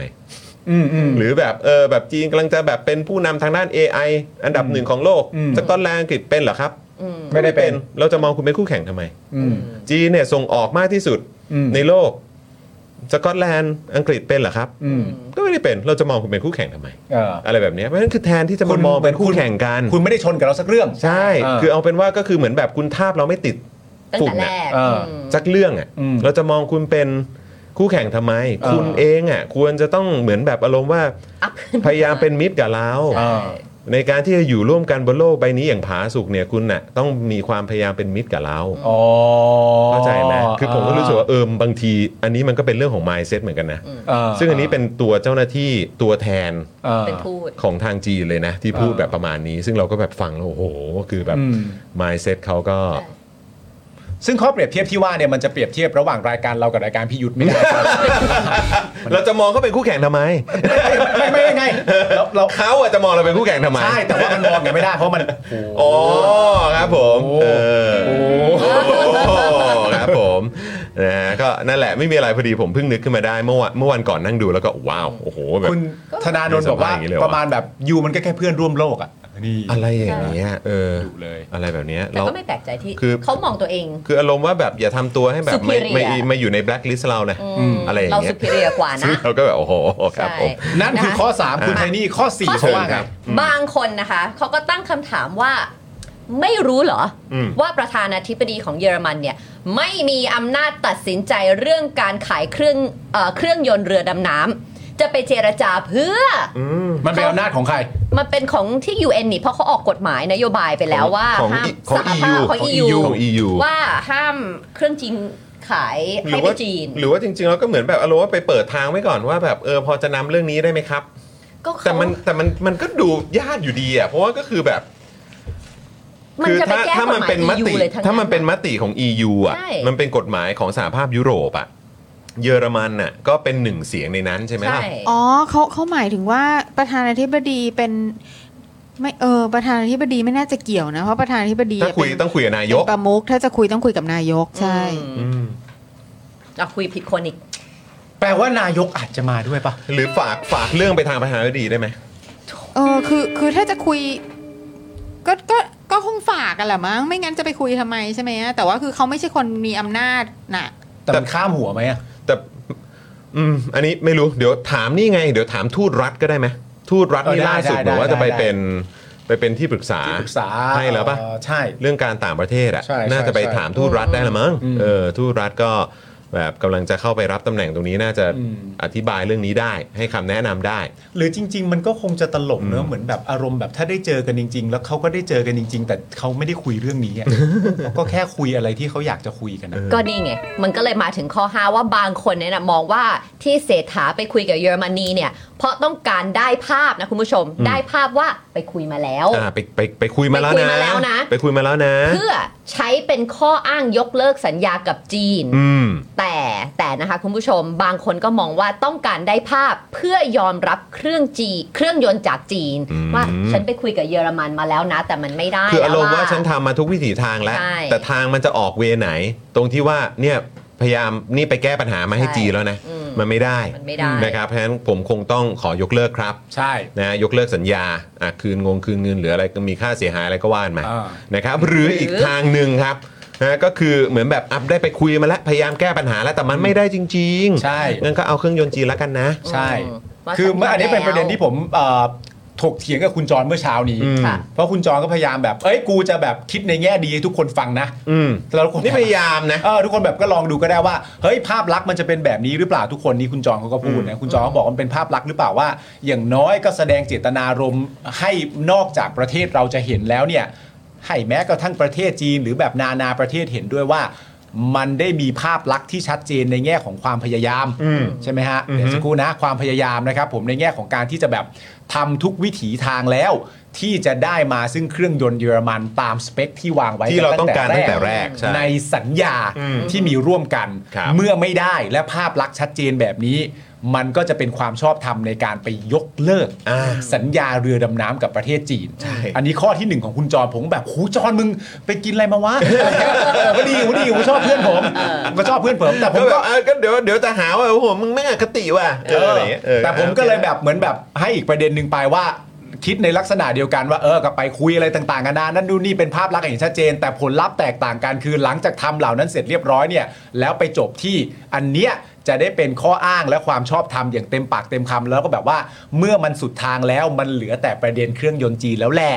ใช่ไหมครับ จำเป็ มันมันก็เวนี้ได้ ใช่ เวนี้ได้ มันก็เวนี้ได้ แต่สุดท้ายพอผมคุยกับคุณจรไปแล้วมันก็มาจบที่ประเด็นตรงกลางว่า เออ กูก็ไม่รู้ว่ากูจะคุยไปทำไมนะในเมื่อประชาชนเขาก็บอกว่ามึงก็ยกเลิกสัญญาไปสิ ใช่จริง น้อง ฮะ มันไม่ได้เครื่องเยอรมันก็ก็ไม่เอาเลย ไม่ตรงสเปก แต่ อะ ว่าขอถามหน่อยว่า คือเยอรมันขายให้ไม่ได้อยู่แล้ว เพราะเขามีกฎหมายอยู่ อ่า มันมีเครื่อง MTU 396 มือสองปะ โอ้โห อะไรอย่าง เงี้ยแบบว่าเป็นเครื่องมือสองที่มันไม่ได้ซื้อจากเยอรมัน ต้อง แต่ ไป มี หาที่เซียงกงที่ไหนนะ ไม่รู้ เออครับผม มีไหมมีประเทศอะไรที่เขามีแล้วยอมขายมือส อ๋ อ อง ไปหาที่แบบเนี่ยกำลังจะบอกว่าในสัญญาเนี่ย เออ อาจจะไม่ได้ถูกระบุไว้ว่ามือหนึ่งเท่านั้นนะ เอ อ่ามือสองได้ไหม มีมือสองไหม เออ นี่มันก็เป็น MTU เหมือนกัน เออ แต่มันเป็น เอาเอา MTU มือสอง เอาเครื่องโชว์ได้ไหม ไม่รู้ เนี่ย มันมีไหมมัน จะเอา มีแบบ จะเอาตัวโชว์ได้ไหมฮะ อ่า เออ เขา ถ้า ไม่ ตัว ผ โช ลิ ว์ ตแล้วอ่ะ เออ แต่แปลว่ามันมีเคยผลิตแต่มันก็ต้องมี มี มือ ไหม สอง มี ไง มีตัวโชว์ที่โชว์รูมไหมเออ อะไรอย่างเงี้ย โชว์รู มึง เรือดำน้ำ มึงเหมือนมึงจะไปซื้อแล้วแบบว่าอ๋อ เออ ชอบนี้แหละครับมีมีอันที่ใส่กล่องไหม ก็มันเลิกผ อ๋ ลิ อ ตแล้ว เหลือแต่แบบโนบ็อกเหรอ โอ้ย เหลือเหลือแบบเหลือเหลือแต่แบบโน ไม่ บ็อก มีกล่อง เอา เอาก็เอาวะ เออ เว ค ลา รับผม เวลาเรา ออ อยากจะซื้ออย่าง แต่ อื่นที่ แต่ มัน แต่มันเช็ค QR ได้ใช่ไหมฮะ เออ เออ มันเช็ค QR ได้นะ และเยอรมันบอก เฮ้ยโถคุณ ไอรุ่นนี้เขาไม่เล่นมินคอนดิชันกันแล้วเขาอะไรแต่นี่เขาชอบกันนักแลอันแกะแล้วอ่ะ อะไรแบบนี้ หลายอย่างที่เราเขาเลิกผลิตเราก็พยายามที่จะหามือสองหรือแบบ เออ ที่เขา นะ หนังสือการ์ตูนอย่างเงี้ยถึงเวเออบลาางอันก็เลิกผลิตแล้วเราก็ต้อง อ่า ใช้มือสอง อ่าครับผม หรือเปล่า นี่เห็นไหมนี่เขาช่วยหาทางออกให้อีกทางนะ เห็นไหม เห็นไหม เขาไม่ผลิต กูไม่ใช่ แล้ว คนเดียวที่หาทางอ อกอ่ะ นี่เขาหาทางออกให้ด้วย เห็นไหม ก็กูเข้าใจ นี่ ในในภาวะอารมณ์เนี้ยทำอย่างอื่นไม่ได้ ให้กูช่วยทำอ่ะสรุปโพลก่อน ทำอย่างอื่นได้ด้วยการมาทำโพลอีกอัน แต่เราสรุปโพลแรกก่อนไหม โพลโพลแรกเอ่อผลสรุปมายังฮะ มาแล้ว เอ่ออันดับหนึ่งคืออะไรนะฮะอ้าวคุณจิรัตน์มานะฮะเอ่อบอกว่าสุเอ่อสสรุปเป็นนายกควบรมตคลังควบตัวแทนบริษัท SCOC ของจีน 3ตำแหน่งไม่เหนื่อยเหรอ ครับ ยังเขาไม่ได้ควบอีกบริษัทสักหน่อย เขายังไม่ได้ เขาจะไปคุยให้ เดี๋ยวเขาจะไปคุยเอาเนี่ยอาจจะนั่นแหละเดี๋ยวลองดูก่อนเผื่อมีตัวโชว์อยู่ไงคุณจิรัตน์ไง อ่าแสดงว่าคุณจิถ้าถึงแม้ว่าเขาจะทำจริงๆ ก็แปลว่าคุณ เออ จิรัตน์ไม่ได้ฟังเขาเพราะเขาบอกอย่างชัดเจนว่าเราจะทำงานอย่างไม่รู้จักเหน็ดจากเหนื่อย เอออย เพราะฉะนั้นประเด็นเรื่องเหนื่อยอย่าไปคุยฮะ นี่ อไปคุ เดี๋ยวเขาจะไปนี่แล้วเดี๋ยวเขาจะไปอยู่บ้านพิษณุโลกแล้วเนี่ย ใช่ ครับผม แกร่งๆ คุณโนหมายบอกว่ามือสองไม่มีแต่อันที่อยู่ในพิพิธภัณฑ์อะได้ไหม โอ้โหพิพิธภัณฑ์เลยเหรอนะ เออ ฮะ แล้วล่าสุดคุณจิรัตน์ไปไปแรปในสภาทำไม เออครับผม อยากรู้ คุณจิรัตน์นี่จัดหนักมากเลยนะคุณจิรัตน์ครับ อ่ะเรามี นะฮะ สรุปโพลอันอัน คุณ ของ คิด คุณ ว่า ชัยยัง คุณสมบัติที่สำคัญที่สุดของโฆษกรัฐบาลคืออะไรนะครับ อันดับหนึ่งครับ คือรักแมวเด็กไก่และธรรมชาติมา 51%นะ เธอ ฮะ เลือกอันไหน ฉันไม่ใช่อันนี้ ผมเลือกอันนี้ ผมเหรอ รัก คุณ แม เลือก ว อันไหน ไก่แล้วก็มี อันที่ 2 คือแชมป์โต้คารม มัธยม นี่คือส นะ อง ครับ เหรอ นะฮะตอนเอ่อ28% อ่ะฉัน อ๋ เลื อก ผมผมหมาแมวไก่ อ่าโอเคก็เหมือนกันนะครับมีฟอลนะฮะ Twitter หลักแสน 11%นะครับ แล้วก็เรียนเก่งจบหมอยิ่งดี 8% เออ เออ นะฮะ1,900 โหวตนะครับนะฮะขอบคุณคุณผู้ชมนะครับนะนี่คือโพลพี่ซี่อันแรกของเรานะครับ เดี๋ยวใครสนใจก็แคปโพลนี้นะครับไปมอบให้กับทางคุณชัยแล้วก็พรรคเพื่อไทยได้นะฮะ ใช่ ครับ อ่าอีกหนึ่ง หนึ่ง โพล โพล นะครับโพลพี่ซี่มาใหม่ล่าสุดเลยนะครับนะฮะคุณผู้ชม ตอนนี้มาโหวตกันกำลังจะพันโหวตแล้วนะครับ โหวตด้วย คุณคิดว่าเครื่องยนต์เรือดำน้ำจำเป็นต่อเรือดำน้ำจริงหรือไม่ครับ โอ้โห อืม โอ้โห อ่านไม่ผิดใช่ไหม เดี๋ยวก่อนนะกูใส่แว่นอ่านอีกที คุณคิดว่า คุณคิดว่าเครื่องยนต์เรือดำน้ำจำเป็นต่อเรือดำน้ำจริงหรือไม่ครับ เออ อ่ะเดี๋ยวขอฟังช้อยก่อนเผื่อ ครับ เดี๋ยวมันจะได้ ผม make sense ฮะ ขึ้นมา อี สม สิงง ส ง ม อยู่ แล้วที่ นิดนึง เป็นโพลพี่ซี่ นะครับหนึ่งครับจำเป็น เพราะมีเครื่องต้องติดเครื่อง เออ อ๋อ มันมีห้องเครื่องมันก็ มี ต้อง มีเครื่องมันก็ต้องติดเครื่องดิวะ เครื่อง มีเครื่องต้องติดเครื่องดิวะ โอ้โห เออ นี่ อย่าง มือ นี้ป่ะอย่างนี้ป่ะแบบว่าเป็นแบบ เป็นทั้งมอไซค์ เอออย่างนี้ป่ะเออครับผม มือมือกูแตกหมดแล้วเท่ากับปั้นทุบดินแบบเนี้ย กูขอแบบ push start ได้ไหม push เอ to อ start ครับผมเออ push to start ได้ไหม อันนั้น เ ข้อที่หนึ่งข้อที่สองคืออะไรฮะ จำเป็น เพราะถ้าไม่มีเครื่องจะซ่อมอะไรอ่ะ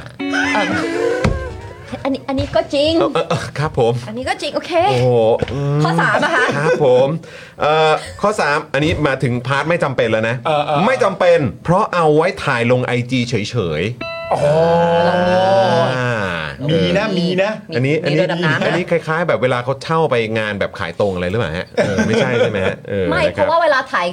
ถ่ายลงไอจีอ่ะมันเห็นข้างนอกไง อ่าใช่ คนก็จะเกรง ไม่ได้ กลัว เปิด ละ เครื่องนี่ มันไม่รู้หรอก ไม่ ว่า ได้ มัไม่นไม่ ได้ มีเค เอ รื่อง อไม่ได้ต้องเปิดแบบเออไม่ได้ต้องโชว์ว่า โชว์ under the hood มีอะไร เออใช่ไหมฮะ ใช่ เหมือนเหมือนกล้องดัมมี่ไงกล้องดัม เอ มี่ อเป็นแบบกล้องดัมมี่ไง ใช่ เออ น่า เอาไว้ เกรงขาม เอาไว้ขู่เฉยๆเออเอาให้รู้ ว่ามี เนี่ยกูมีเรือดำน้ำนะ ใช่แต่ว่าไม่มี เออแต่ไม่มีเครื่องนะ เออ และสุดท้ายครับไม่จำเป็นครับ เพราะใครเอาไปดำน้ำก็บ้าแล้ว เลือกยากจัง โอ้ย เลือกยากจัง พี่ซีมันมีไว้ให้หายเครียดนะโพลเนี่ย เออนะ เอาวไม่หายเหรอ อ้าว มันมีจำเป็นสองข้อใช่ไหม จำเป็น ผมโหวต สอง ผมโหวต กับไม่ เลย จำเป็นสอง ผมโหวตละ คือเมื่อกี้ ผมโหวตละ ข้อคุณชัยเนี่ยตอบเร็ว อ่า แต่ว่าอันเนี้ยอีฉันไม่รู้เลยว่าฉันจะตอบอะไรดี ไม่รู้เลยใช่ไหม เดี๋ยวก่อน เออนะฮะคุณจิรัตน์บอกว่าโตโตๆกันแล้วพี่ซี่ ไม่น่าด้อยค่ากองทัพนะฮะ เอ้ย ครับผม โตๆแล้ว อืมนะฮะ โตๆกันแล้วเข้าใจกันครับ โตโตๆแล้วนะฮะเออครับผมอ่ะคุณผู้ชมครับ ฉันเลือกละ โพลพี่ซี่จัดมาครับคุณผู้ชมนะฮะอ้าวเดี๋ยวเราเราจะยังไม่บอกนะ ว่าเราเลือกอันไหนหรือเราอยู่ในหมวดไหนอยู่ในกลุ่มไหน สูสีมา นะ ก ค เล รั ย บ นะ นะ หมายถึงว่าแต่ว่าโผล เออที่ออกมา โพ มัน ลต สู อน สี นี้มันออ มาก ก มา เลย สู อะ สีนะครับเพราะฉะนั้นคุณผู้ชมก็มามาคุณผู้ชมมาโหวตกันนะครับนะฮะอ่ะโอเค ผ คุณ มตอบ ผู้ช แล้ว ม ผมตอบแล้ว โอเค ตอบแล้วนะ ตอบแล้ว เอ ตอบแล้ว อนะครับอ่ะโอเค เดี๋ยวเราไปเรื่องของเงินเดือนข้าราชการ เดี๋ยวอันนี้ผมไปฮะ แล้วเดี๋ยวอีกหนึ่งเรื่องที่ค้างจากเมื่อวานครับ ไม่พูดถึงไม่ได้ก็คือประเด็นของน้องหยกนั่นเอง ผม นะค จัด รับ การเอง นะฮะเอ่อประเด็นเงินเดือนข้าราชการ 2 งวดนะครับคุณผู้ชมนะครับ เผยที่ทำเนี่ยก็เพราะว่ามีข้าราชการเรียกร้องครับเขาบอกว่ามีคนรีเควสต์มานะครับแต่ถ้าไม่ชอบ จะให้เลือกได้ว่าจะรับกี่งวดครับโอ้นี่นะฮะสามารถเลือกได้นะครับ เลือกได้ โฆษกรัฐบาลชี้นะครับ หากกลัวจ่ายหนี้ไม่ได้นะครับ เงินเข้ามางวดแรกก็อย่าไปใช้สิ อือหือ เออ ก็เก็บไว้ก่อน รับมาแต่เก็บไว้ ออโอ้โหคุณคุณชัยนี่วันนี้ได้ ท็อป พื้นที่ ฟอร์ม สื่อเยอะจริง ๆ นะเนี่ยนะฮะเมื่อเช้านะครับ ชัยวัชรรงค์นะครับโฆษกประจำสำนักนายก เออ ให้สัมภาษณ์ในรายการกรรมกรข่าวคุยนอกจอว่าที่มาของนโยบายจ่ายแบ่งเอ่อเอ่อแบ่งจ่ายเงินเดือนข้าราชการสองงวดมาจากวิธีคิดแนวคิดของข้าราชการจำนวนหนึ่งจำนวนหนึ่งนะเออนะครับไม่ได้บอกเท่าไหร่นะครับ ครับ ที่บอกว่ารอรับเงินเดือนตอนสิ้นเดือน 100%แล้วหมุนเงินไม่ทัน โอ้โหหมุนเงินไม่ทันครับ ขอให้รัฐบาลจ่ายกลางเดือนมา 50%ก่อน ได้ไหมเพื่อเสริมสภาพคล่องครับ โอเค คุณชัยเขาบอกว่ารัฐบาลคำนวณและข้อเสียมันมีอยู่ 2 ข้ออ ม มาดูกัน มา ข้อทีหนึ่1 ครับ กรมบัญชีกลางเนี่ยปวดหัวครับนะฮะต้องหาวิธีมาบริการประชาชนเพิ่มขึ้น อืม นะครับหรือสร้างระเบียบใหม่ อืม นะครับ ข้อ 2 ครับ ซึ่งเดี๋ยวก่อนนะ หาวิธีมาบริการประชาชนเพิ่มขึ้น จริง ๆ แล้วก็คือหาวิธีมาบริการข้าราชการ ใช่ เพิ่มขึ้นไหม อืม นะครับข้อ 2 ครับ รัฐบาลต้องเอาเงินเดือนครึ่งหนึ่งมาจ่ายเร็วขึ้น 15 วัน เออ แต่เราดูแล้วเพื่อให้ข้าราชการมีสภาพคล่องมากขึ้น ชีวิตมีคุณภาพขึ้น นายกเนี่ยก็ยินดีและออกมาเป็นนโยบาย คณะทำงานด้านเศรษฐกิจของพรรคเพื่อไทยคุยกันแล้วว่าไม่มีข้อเสียอะไรเลยนะครับ ไม่มีข้อเสียอะไรเลย มีข้อเสียเพียงแค่ฝั่งรัฐบาล 2 ข้อ นี้เนี่ยมันก็เลยเป็นที่มาครับ สองข้อก็คือกรมบัญชีกลางป ป ว ว ด ดหั หัว ว แล้วต้อง ปวดหัว หาวิธี ใช่ กับ นะครับ 2 ก็คือว่าแทนที่รัฐบาลจะจ่ายงวดเดียว อืม ก็ต้องมาจ่าย 2 งวด ก็ต้องเอาเงินเดือนครึ่งหนึ่งมาจ่ายเร็วขึ้น ครึ่งหนึ่งสิบห้าวันนะคะ อ่า อ่า นะครับ คุณชายเขาก็บอกว่าแต่เมื่อเสียงสะท้อนเป็นแบบนี้กรมบัญชีกลางก็บอกว่าเอาอย่างเดิมก็แฮปปี้ที่สุดนะครับ รัฐบาลก็ง่ายไม่ต้องหาเงินมาจ่ายล่วงหน้า 15 วันเอ่อในที่สุดเนี่ยถ้าเราปรารถนาดีแล้วมีคนไม่เข้าใจ อยากได้แบบเดิมก็ไม่มีปัญหา ก็เป็นทางเลือก เราพร้อมจะทำให้ใครที่มีปัญหา อยากได้เงินเดือนล่วงหน้า 15 วัน ใครที่บอกว่า 15 วันล่วงหน้าไม่ต้องการ รอทีเดียวปลายเดือนก็ไม่มีปัญหา อันนั้นก็ขอบคุณครับ ระบบการจ่ายเงินเดือนล่วงหน้า บริษัทเอกชนก็ทำเขามีแต่เสียงแซ่ซองครับ ค่ะนะ บริษั คะ ทเอกชนก็ทำจริง ครับผม ถูกต้องเมื่อถามย้ำนะคะว่าจะทำแบบเป็นทางเลือกใช่หรือไม่นะคะ อืม คุณชัยตอบว่าถูกต้อง อืม คนที่จะรับเงินเดือนสองรอบจะ อืม ไม่มีปัญหา อืม เพราะเงินเดือนไม่ได้น้อยลง อืม ก็เท่าเดิมแต่เร็วขึ้น อืม ส่วนคนที่กลัวจะบริหารเงินไม่ได้ สมมติว่าโอนเงินเข้าไปบัญชี ก็อย่าเพิ่งไปแตะมัน เอาไว้อย่างนั้น พอสิ้นเดือนเข้ามาอีก 50 ก็ครบร้อยเปอร์เซ็นต์พอ ดีนะคะ ก็จะตัดจากบัญชีท่านเหมือนเดิม ไม่เห็นต้องทำอะไรเลย ถ้าท่านใดคิดว่าห้ามใจไม่อยู่ ก็รับสิ้นเดือนเหมือนเดิมไม่มีปัญหา อืม คุณชัยบอกนะคะว่าไม่ใช่เรื่องที่รัฐบาลคิดเอง เราตอบสนองข้อเรียกร้องของข้าราชการ เรียกร้องมานานก็รับฟัง อืม คิดว่าเป็นเรื่องที่รัฐบาลควรให้บริการ ครับ คุณชัยยังบอกต่อนะคะว่าที่รัฐบาลทำแบบนี้แสดงว่าเงินเหลือเยอะ เพราะแทนที่จะรอไปจ่ายสิ้นเดือนทีเดียวกับเอามาจ่ายล่วงหน้าครึ่งหนึ่ง มัน อืม แปลว่าคนที่จ่ายมีสภาพคล่องล้นเกิน อืม ๆ อ๋อ เพราะว่าตอนแรกมีคำถามว่าที่จะทำอย่างนี้นี่คือขาดสภาพคล่องแบบ cash flow ในการจ่ายเงินหรือเปล่า หรือเป มั ล่าน มั มันหมดมันหมดคลังหรือเปล่า ครับ นะคะ อืม อย่างไรก็ดีนะคะ มีความเห็นจากคนทำงานราชการเกี่ยวกับการเลือกจ่ายเอ่อเลือกว่าจะจ่ายสองรอบหรือจ่ายรอบเดียวว่า การให้การให้เลือกไม่เคยมีจริงในระบบราชการ เออเออ เพราะถ้าจะทำแบบไหนข้าราชการก็ต้องทำแบบนั้นเหมือนกันทั้งระบบ อืม ก็น่าสนใจนะ อืม ก็น่ารอดูนะ ก็คือถ้าเอกชนเขาทำกันอยู่แล้ว แล้วเขาก็แซ่แซ่ซองกันเนี่ย อันนั้นก็เข้าใจนะครับนะแต่ว่านี่ก็เป็นความเห็นของคนในคนที่เขาทำงานใน ไม่หอก ราชการนะ แต่เพราะเพราะเอกชนเนี่ยมันคือบริษัทหมายถึงหนึ่งบริษัทที่อยู่อยู่กันแค่ตรงนั้น แต่พอระบบราชการมันคือทั้งประเทศไง อืม แล้วระบบ แล้วก็ ที่ วิ จะ ธี ต้อง การทำงานของราชการไทยเนี่ยเราก็ต้องยอมรับกันด้วยนะครับว่า แล้ เป็นอย่าวงไร หนึ่งอย่างที่ได้ยินเยอะ อืม เยอะมากๆก็คือว่าแค่รอบเดียวยังจ่ายไม่ตรงเลย อืม มันไม่ได้ออกเป๊ะเป๊ะเป๊ะทุกเดือน อืม ดังนั้นเนี่ยถ้าเกิดว่าแบ่งเป็น 2 งวดอีกอ้าวจากวันที่ 15 สมมติกลายเป็นวั คื น อเท่าที่ได้ยินมา อ่า นะ นะคะคะ17 อย่างนี้มันคือ แล้วการที่คุณเลือกสองอ่าสองจ่ายสองงวด ฉันเลือกงวดเดียวโหคิดดูบัญชีเนี่ยมันจะต้องมานั่งกรองว่าแบบโอ้อีกตรงจ่ายงวดนี้ ยังไงบ้าง มันมันดู ใช่ใช่ ยุ่งยากจังเลยอะ นะฮะคุณ 21st June บอกว่าข้าราชการบางคนสิ้นเดือนโดนสหกรณ์หักทีเอ่ออะไรนะฮะ บอกว่าหักหักที่กู้ไปนะครับ ก็จะไม่เหลือกินแล้วนะฮะ อืมครับผมก็นั่นแหละ แล้วก็มีหลายท่านก็มาแสดงความเห็นในโซเชียลมีเดียเหมือนกัน บอกว่าโอ้ยมันก็ไม่เห็นจะยากเลยก็ไปคุยไปเคลียร์สินะครับแต่ว่าเออมันก็แบบ ผมก็ไม่รู้แฮะ คือแบบ ถ้ามันเคลียร์ง่ายมันคุยง่าย มันสามารถเออเข้าไปเซตระบบอะไรต่างๆ เองได้ไอ้เรื่องหนี้เนอร์อะไรต่างๆ มันสามารถเข้าไปกดคลิกเลือกในเว็บไซต์ในผ่านโมบายอะไรต่างๆ ได้ง่ายได้ได้ง่ายขนาดนั้นมันก็คงโอเคแหละเออแต่ว่าถ้าเกิดว่า จากเท่าที่เราเข้าใจอ่ะบางทีมันก็ต้องแบบเดินทางไปเอง เอกสารก็ต้องเตรียมมานู่นนั่นนี่ต้องทำเรื่องขอใหม่ จะได้หรือเปล่าเนี่ยก็คือจากประสบการณ์ที่เห็นมา อืม คือการจะทำเรื่องอะไรต่างๆ เหล่านี้โดยเฉพาะกับพาร์ทของราชการอ่ะ ใช่ค่ะ มันไม่ง่ายขนาดนั้นไง ใช่ ครับ แล้วคือตอนแรกเนี่ยก็นั่งคิดว่าเออจริงๆเนี่ยสมมติว่าแบ่งจ่ายคนที่อยากจะรับเป็นสองงวดเนี่ยเออมันก็ดีมันก็มีออปชันให้กับข้าราชการเลือก อืม แต่เมื่อกี้พอมาอ่านประโยคท้ายเนี่ยว่าอย่างไรก็ดีคนที่ทำงานเกี่ยวกับราชการบอกว่าการเลือกไม่มีอยู่ไม่เคยมีอยู่จริง อืม แปลว่าถ้าถ้าเป็นการตัดสินว่าสองงวด ทุกคนก็ต้องสองงวดไม่ อืม ไม่ไม่ได้มีออปชันอยู่จริง ไม่หรอกแต่ว่าเขาคงจะพูดในแง่ของเพื่อไทยในประมาณว่าเขาจะเข้ามาแล้วปรับเปลี่ยนระบบราชการใหม่ ถูกไหม เปลี่ยนโครงสร้างราชการเลย ก็อะไรที่บอกว่าทำไม่ได้เดี๋ยวพอภายใต้รัฐบาลเขาก็จะทำให้ออกมา เดี๋ยว ได้ เพื่อไทยทำให้ดู เอออื มนะครับ ปกติคุณบอกว่าทำอย่างนี้ไปทั้งบบเพราะว่าจริง ๆ แล้วอ่ะในแง่ของโครงสร้างในแง่ของราชการที่เราก็รู้กันดีว่ามันปักหลักอยู่ในระบบเดิมมาค่อนข้างนานแล้วเราก็รู้ว่าระบบมันเป็นอย่างไรนะ ใช่ใช่ อันนี้ก็ไม่ต้องพูดถึงกันมาก พอมันมีการเปลี่ยนโครงสร้างของระบบในแง่ของการที่ว่า คุณต้องมาร์กเอานะ อืม คุณต้องมาร์กเอานะว่า จอนงวด อืม ไทนี่สองบิวสอง อืม พี่ซี่หนึ่ง ตามหนึ่ง แล้วคำถามต่อไปก็คือว่า คนที่จะเอาแบบนี้เนี่ย เอาแบบนี้นี่คือบอกกันเป็นเดือนต่อเดือน อืม หรือบอกกันเป็นปีต่อปี อืม แล้วถ้าบอกว่าจะรับงวดนี้เป็น 2 แล้วเดือนต่อไปขอรับเป็เนออ 1 ได้ เปลี่ยนได้ไหม เปลี่ยนได้ไหมอะไรอย่างเงี้ยมันก็ต้องมี ใช่ครับ ข้อมีรายละเอียดอะไรต่างๆนานาออก คน มา ดูบัญชี คุณ เหนื่อย คุณศ อะ รัทธาบอกว่าพูดมาอย่างกับระบบราชการไทยไม่เคยมีคำว่าตกเบิกอะครับ อันเนี้ยตกเบิกก็เป็นคำที่แบบทับแบบเต็มโซเชียลไปหมดแล้วแล้วแต่ผมว่าเขาหวังอย่างนี้ ผมว่าเขาหวังอย่างนี้ ผมว่าเขาหวังให้ประเด็นมันจบ ตรงที่ว่า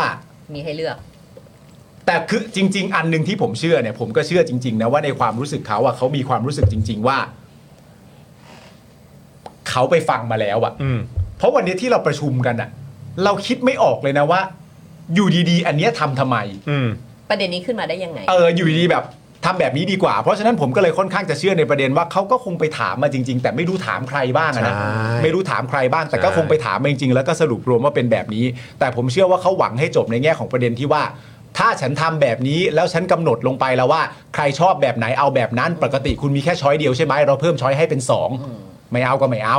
ไม่ว่ากัน ใช่ อะ ใคร ไรอ อยา ย่าก งเงี้ย ได้ก็เลือกออปชันนั้นไป แต่ ครับ ไอ้สองช้อยที่ว่าเนี่ยมันก็ไม่ได้คำถามหายไปนะว่า อืม สองช้อยที่ว่าเนี่ยเลือกกันอย่างไร แล้ววิธีปฏิบัติของมันทำอย่างไร อืม แล้วคนที่ทำในแง่ของบัญชีในการจ่ายเงินเนี่ยก็ต้องรู้ด้วยนะว่า ระบบโครงสร้างมันเข้ามาอย่างนี้อ่ะคนนี้เป็นแบบนี้คนนั้นเป็นแบบนั้น อืม และกันด้วยนะว่าไม่สับสนว่า เพราะว่าคนที่เขารู้ว่าเขาต้องจ่ายงวด 2 เดือนอ่ะเขาก็จะวางระบบชีวิตแบบจ่าย 2 เดือน ใช่ ถ้าเกิดว่าคน สองงวด ส ส อ อง ง ง ง วด ถ้าเกิดว่าไอ้คนที่ต้องเป็นคนออกเงินจ่ายเงินไม่รู้ขึ้นมาไปให้เขาผิด ระบบ ใช่ เขาก็พังอีก ถูกต้อง หรือ นะ ไปจ่ายซ้อนว่าจอนจอนเอาแบบสอง อืม แต่ว่า เออเอาแบบหนึ่งแต่อยู่ดีๆ ชื่อไปอยู่ มา ใ เป็นสองได้ยังไง อะไรอย่าง มั เงี้ย ก็เกิดขึ้นได้ครับ ใช่ มันก็เกิดขึ้นได้ครับ นะคะ อืม ดังนั้นเนี่ยคงต้องเข้าอนาคตอะคง แต่ คง ผ ต้ง มอยากรู้ เะ สรุปเนี่ยไอ้อันเนี้ยคือเขาจะทำปะ ยังยังจะทำอยู่ไหม ไม่ใช่หมายถึงก็ตามที่คุณชัยบอกเองว่าถ้าสมมติความหวังดีของเราแล้วใครไม่เอาก็ไม่เป็นไรเอาไปเป็นแบบเดิมก็ได้อะไรอย่างเงี้ยคือผมอยากรู้ว่าอันนี้มันคืออันที่จะ ก็ ทำ คือ แล้ว สรุป ใช่ไหม ว่าจะเดินจะดำเนินการทำใช่ไหม เออ สงสัย นะครับ คิดว่าก็คงเดินหน้าแหละ เออ นะครับ แล้วก็อาจจะเดี๋ยว แต่ อ่ะ นี่ไงคุณ ม ก็ ดู บอก เลื ว่า กกันอีกที คุณชัยบอกว่าเมื่อสะท้อนสะท้อนเสียงสะท้อนหลังจากที่มีการวิจารณ์กับบอกว่าเอาอย่างเดิมก็แฮปปี้ที่สุด อันนี้คือการที่กรมบัญชีกลางบอก รัฐบาลก็ง่ายก็ไม่ต้อง อืม หาเงินก็คือบอกว่าก็คงดูว่าอันไหนที่มันสะดวกที่สุด แล้วก็ข้าราชการต้องการมากที่สุด อืม สรุปว่าก็ยังไม่ได้สรุป ครับ อืม อ่ะงั้นเดี๋ยวเรามาเรื่องน้องหยกหน่อยนะครับ ครั นะ บ นี่เป็น ผม ประเด็นที่จริง ๆ เราค้างไว้ตั้งแต่เมื่อวานนะครับ ใช่ครับ อยากจะอัปเดตหน่อยเพราะในช่วงที่ผ่านมาเนี่ยเราก็ได้ทราบหนุนนันนี่อะไรมาจากพาร์ทของที่บอกว่าเป็นทางโรงเรียนนะฮะ อืม เอ่อเรื่องนั้นเรื่องนี้เราเห็นเอ่อคลิปหลายอันที่เอ่อหยกโดนอุ้มลงมานะครับหรือมีข้อมูลมาบอกว่าหยกเองเนี่ยก็โรงเรียนก็โอนเงินคืนให้แล้วไง อืม อะไรแบบนี้นะครับมันก็จะมีประเด็นต่างๆ เหล่านี้ด้วย อยากจะอัปเดตหน่อยครับ อืม นะว่าตอนนี้เนี่ยเอ่อทางฝั่งของหยกเองเนี่ยถึงไหน ครับ แล้วนะครับ หลังจากที่เมื่อวันอังคารที่ผ่านมานะครับหยกเนี่ยก็ได้ยื่นหนังสือขอคำตอบจากโรงเรียนเตรียมพัฒน์ครับใน 5 ประเด็นก็คือ 1. ช่วงตลอดเทอมและภายหลังที่หยกไปโรงไปเรียนในโรงเรียน ใครเป็นผู้อนุญาตให้มีเจ้าหน้าที่ตำรวจ และกองร้อยควบคุมฝูงชนเข้ามาในโรงเรียนได้ และอนุญาตให้เข้ามาด้วยเหตุใด ข้อ 2 ใครเป็นผู้ตัดสินใจว่าการมอบตัวของหยกไม่สมบูรณ์ และได้มีการจัดหาทางออกให้หยกอย่างไร นอกเหนือจากบอกให้หยกนำคุณแม่มาเจอที่โรงเรียน อืม ข้อ 2 นะครับ ข้อ 3 ใครเป็นผู้สั่งและตัดสินใจให้โอนเงินค่าเทอมคืน และคืนเพราะเหตุใด ข้อ 4 โรงเรียนมีแผนการจะมอบผลสอบให้หยกหรือไม่ และใครเป็นผู้ตัดสินใจเกี่ยวกับการไม่ให้ผลสอบกับหยก ข้อ 5 ครูที่ยอมให้ผู้ปกครองเข้ามาพูดคุย แล้ววิ่งตามหยกในเวลาเรียนคือใคร และใครเป็นผู้อนุญาตให้ผู้ปกครองหลายคนเข้ามาพูดคุย หรือไล่หยกตลอดระยะเวลาที่ผ่านมา คือแต่ละคำถามนี่ก็คือแบบชัดเจนนะ ก็ตอบหน่อยก็ได้ อืม นะครับ นะครับ ผมในท้ายของหนังสือนะครับได้ระบุว่า การกระทำของโรงเรียนตั้งแต่หยกเข้าเรือนจำเพราะถูกดำเนินคดีอาญามาตรา 112 ที่ศาลเยาวชน และครอบครัวกลางออกหมายจับทำให้เกิดความสับสนและไม่เข้าใจ จึงขอความจึงขอความร่วมมือจากทางโรงเรียนในการไขข้อสงสัยดังกล่าว เป็นลายลักษณ์อักษร โดยหยกรู้สึกว่าการกระทำของโรงเรียนที่ผ่านมานั้นไม่ถูกต้องครับ อืมอ่ะคุณผู้ชมคิดว่ายังไงครับนะฮะเอ่อคิดว่าการกระทำของโรงเรียนมันถูกต้องแล้วหรือเปล่า อืม หรือว่าไม่ถูกต้องนะครับ เมื่อวันอังคารเนี่ยหยกเขาก็ไปนั่งรอคำตอบจากทางโรงเรียนอยู่ด้านหน้าโรงเรียนนะครับ ซึ่งทางโรงเรียนตอนแรกเนี่ยก็จะไม่รับหนังสือนะครับ ครับ นะฮะคือก็ไม่เข้าใจว่าทำไมไม่รับแล้วทำไมจะไม่ตอบเหรออ ม แต่ต่อมานะครับก็มีครูออกมารับ แต่ครูเนี่ยไม่ได้ชี้แจงข้อสงสัยทั้ง 5 ข้อแต่อย่างใดก็คือไม่มีคำตอบครับ ขณะที่เมื่อวานนี้เนี่ยหยกก็ได้โพสต์นะครับว่าตั้งแต่วันนั้นที่มีเรื่องที่เพื่อนไม่สบาย หายไปทั้งห้องนะฮะเอ่อหายไปทั้งห้องเรียนเนี่ยหนูยังคงไปโรงเรียนอยู่ทุกวัน และพรุ่งนี้หนูยังจะไปเหมือนเดิม ปกติแล้วเขาให้หนูนั่งในห้องข้างรั้วค่ะ มีครูเดินมาดูบ้างว่าหนูทำอะไร บางทีมาชวนคุยว่าหนูทำแบบฝึกหัดหรืออ่านหนังสืออะไร ยังไม่มีใครตอบคำถามตามจดหมายหนู แต่หนูคิดว่าถ้าเขาตอบเขาก็พบเจอหนูได้ตรงห้องข้างประตูตรงรั้วค่ะ ยังไงหนูยังคงเฝ้ารอว่าจะได้คำตอบ และจะได้รับความยุติธรรมจากโรงเรียนไหม หนูเห็นข่าวหนูแล้ว น่าตกใจที่ไม่เคยมีใครติดต่อถามหนูมาตรงๆ แต่ไม่เป็นไร เพราะคนที่ไม่เคยคิดจะเข้าใจ จะไม่มีวันเข้าใจ จะพูดอะไรก็พูดไปนะครับ ด้านวราวุธศิลปะอาชาครับ รัฐมนตรีอ่าเนี่ยรมวพวเนี่ยนะครับนะฮะของพมเนี่ยเอ่อให้สัมภาษณ์กับนักข่าวเรื่องหยกนะครับ ซึ่งอันนี้คุณวราวุธก็คือมารับช่วงต่อจากคุณจุติเนาะ ครับ นะครับ โดยคุณวราวุธก็บอกว่า ลองฟังคำอธิบายนะครับ กรณีของหยกแบ่งเป็น 2 ส่วนครับ อืม คือ ส่วนที่เกิดขึ้นภายในสถานศึกษา และส่วนที่เกิดขึ้นภายในครอบครัว อืม บริบทการทำงานของพอมคงไม่เข้าไปก้าวล่วงในบริบทของการศึกษา เพราะว่าเป็นบทบาทของกระทรวงศึกษาครับ ครับ นะฮะตรงพาร์ทนี้ก็คือก็ย้อนกลับไปที่กระที่กระทรวงศึกษานะครับ ครับ แต่ว่าส่วนที่เป็นเรื่องครอบครัวนั้นในมิติต่างๆ ในมิติต่างๆนะครับ เราคงใช้สหวิชาชีพในทุกๆแขนง ในการที่จะซัพพอร์ตน้องเขา แต่เราไม่ได้เน้นการแก้ไขที่ตัวปัจเจกบุคคลใดคนหนึ่ง แต่เป็นการทำงานที่จะป้องกันทั้งระบบไม่ให้เกิดปัญหาเช่นนี้ เพราะผมเชื่อว่าคงมีอีกหลายกรณีที่คล้ายกัน ดังนั้นเราจะแก้ไขปัญหากันทั้งระบบ ไม่เฉพาะให้ความสำคัญกับคนใดคนหนึ่งเท่านั้น อืม แล้วแปลว่าอะไรครับ แล้วแล้วกรณีของหยกทางพอมอะหรือคุณวราวุธอะที่เป็นรัฐมนตรีอะ อืม จะทำยังไงอะครับ จะทำอะไรเนี่ย ในกรณีของของ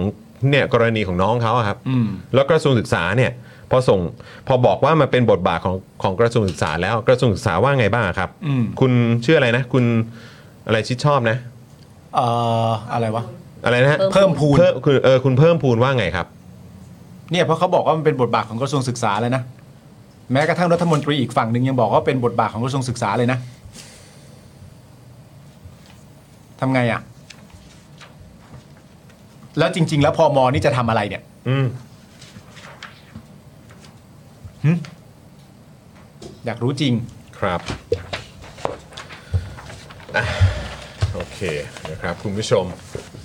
ก็เห็นแล้วใช่ไหมครับ ตอบแบบไม่ตอบเนาะ ใช่ มันคือการตอบแบบไม่ตอบนะครับ แล้วโรงเรียนก็เหมือนเดิมครับ เงียบ ให้น้องเขาอยู่ในห้องข้างรั้ว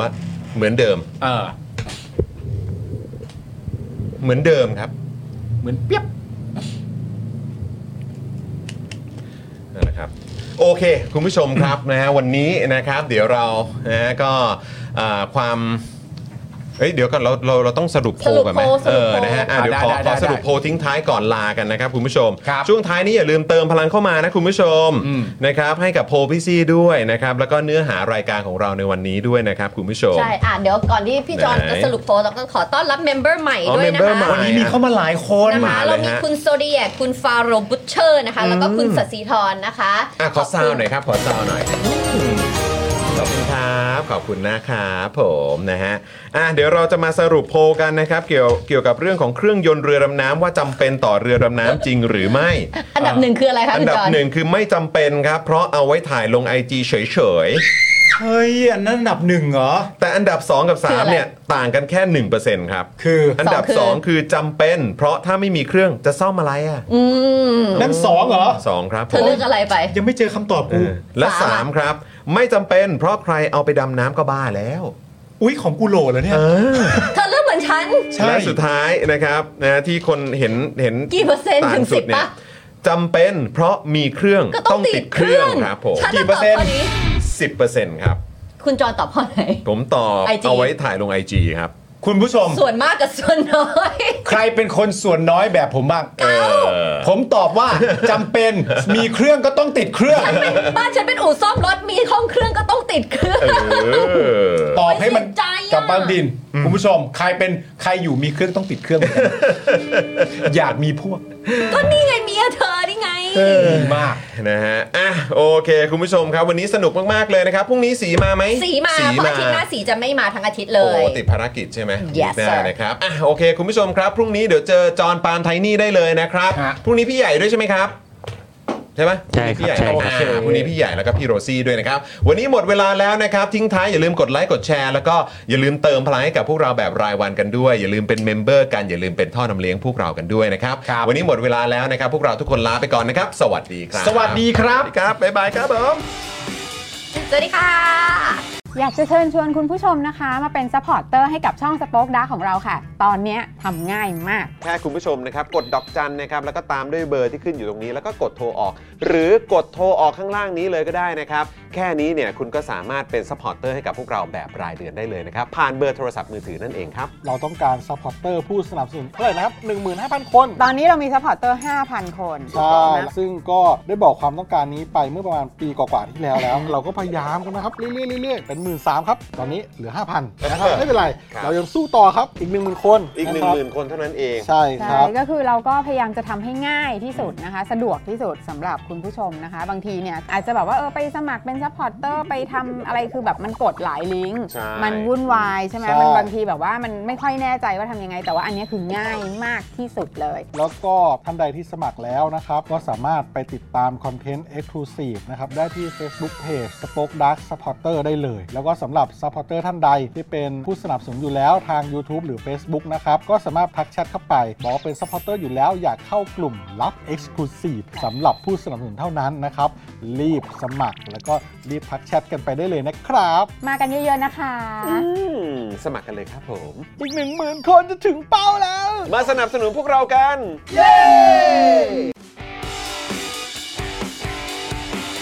Daily t o p i c กกับจอห์นวินยู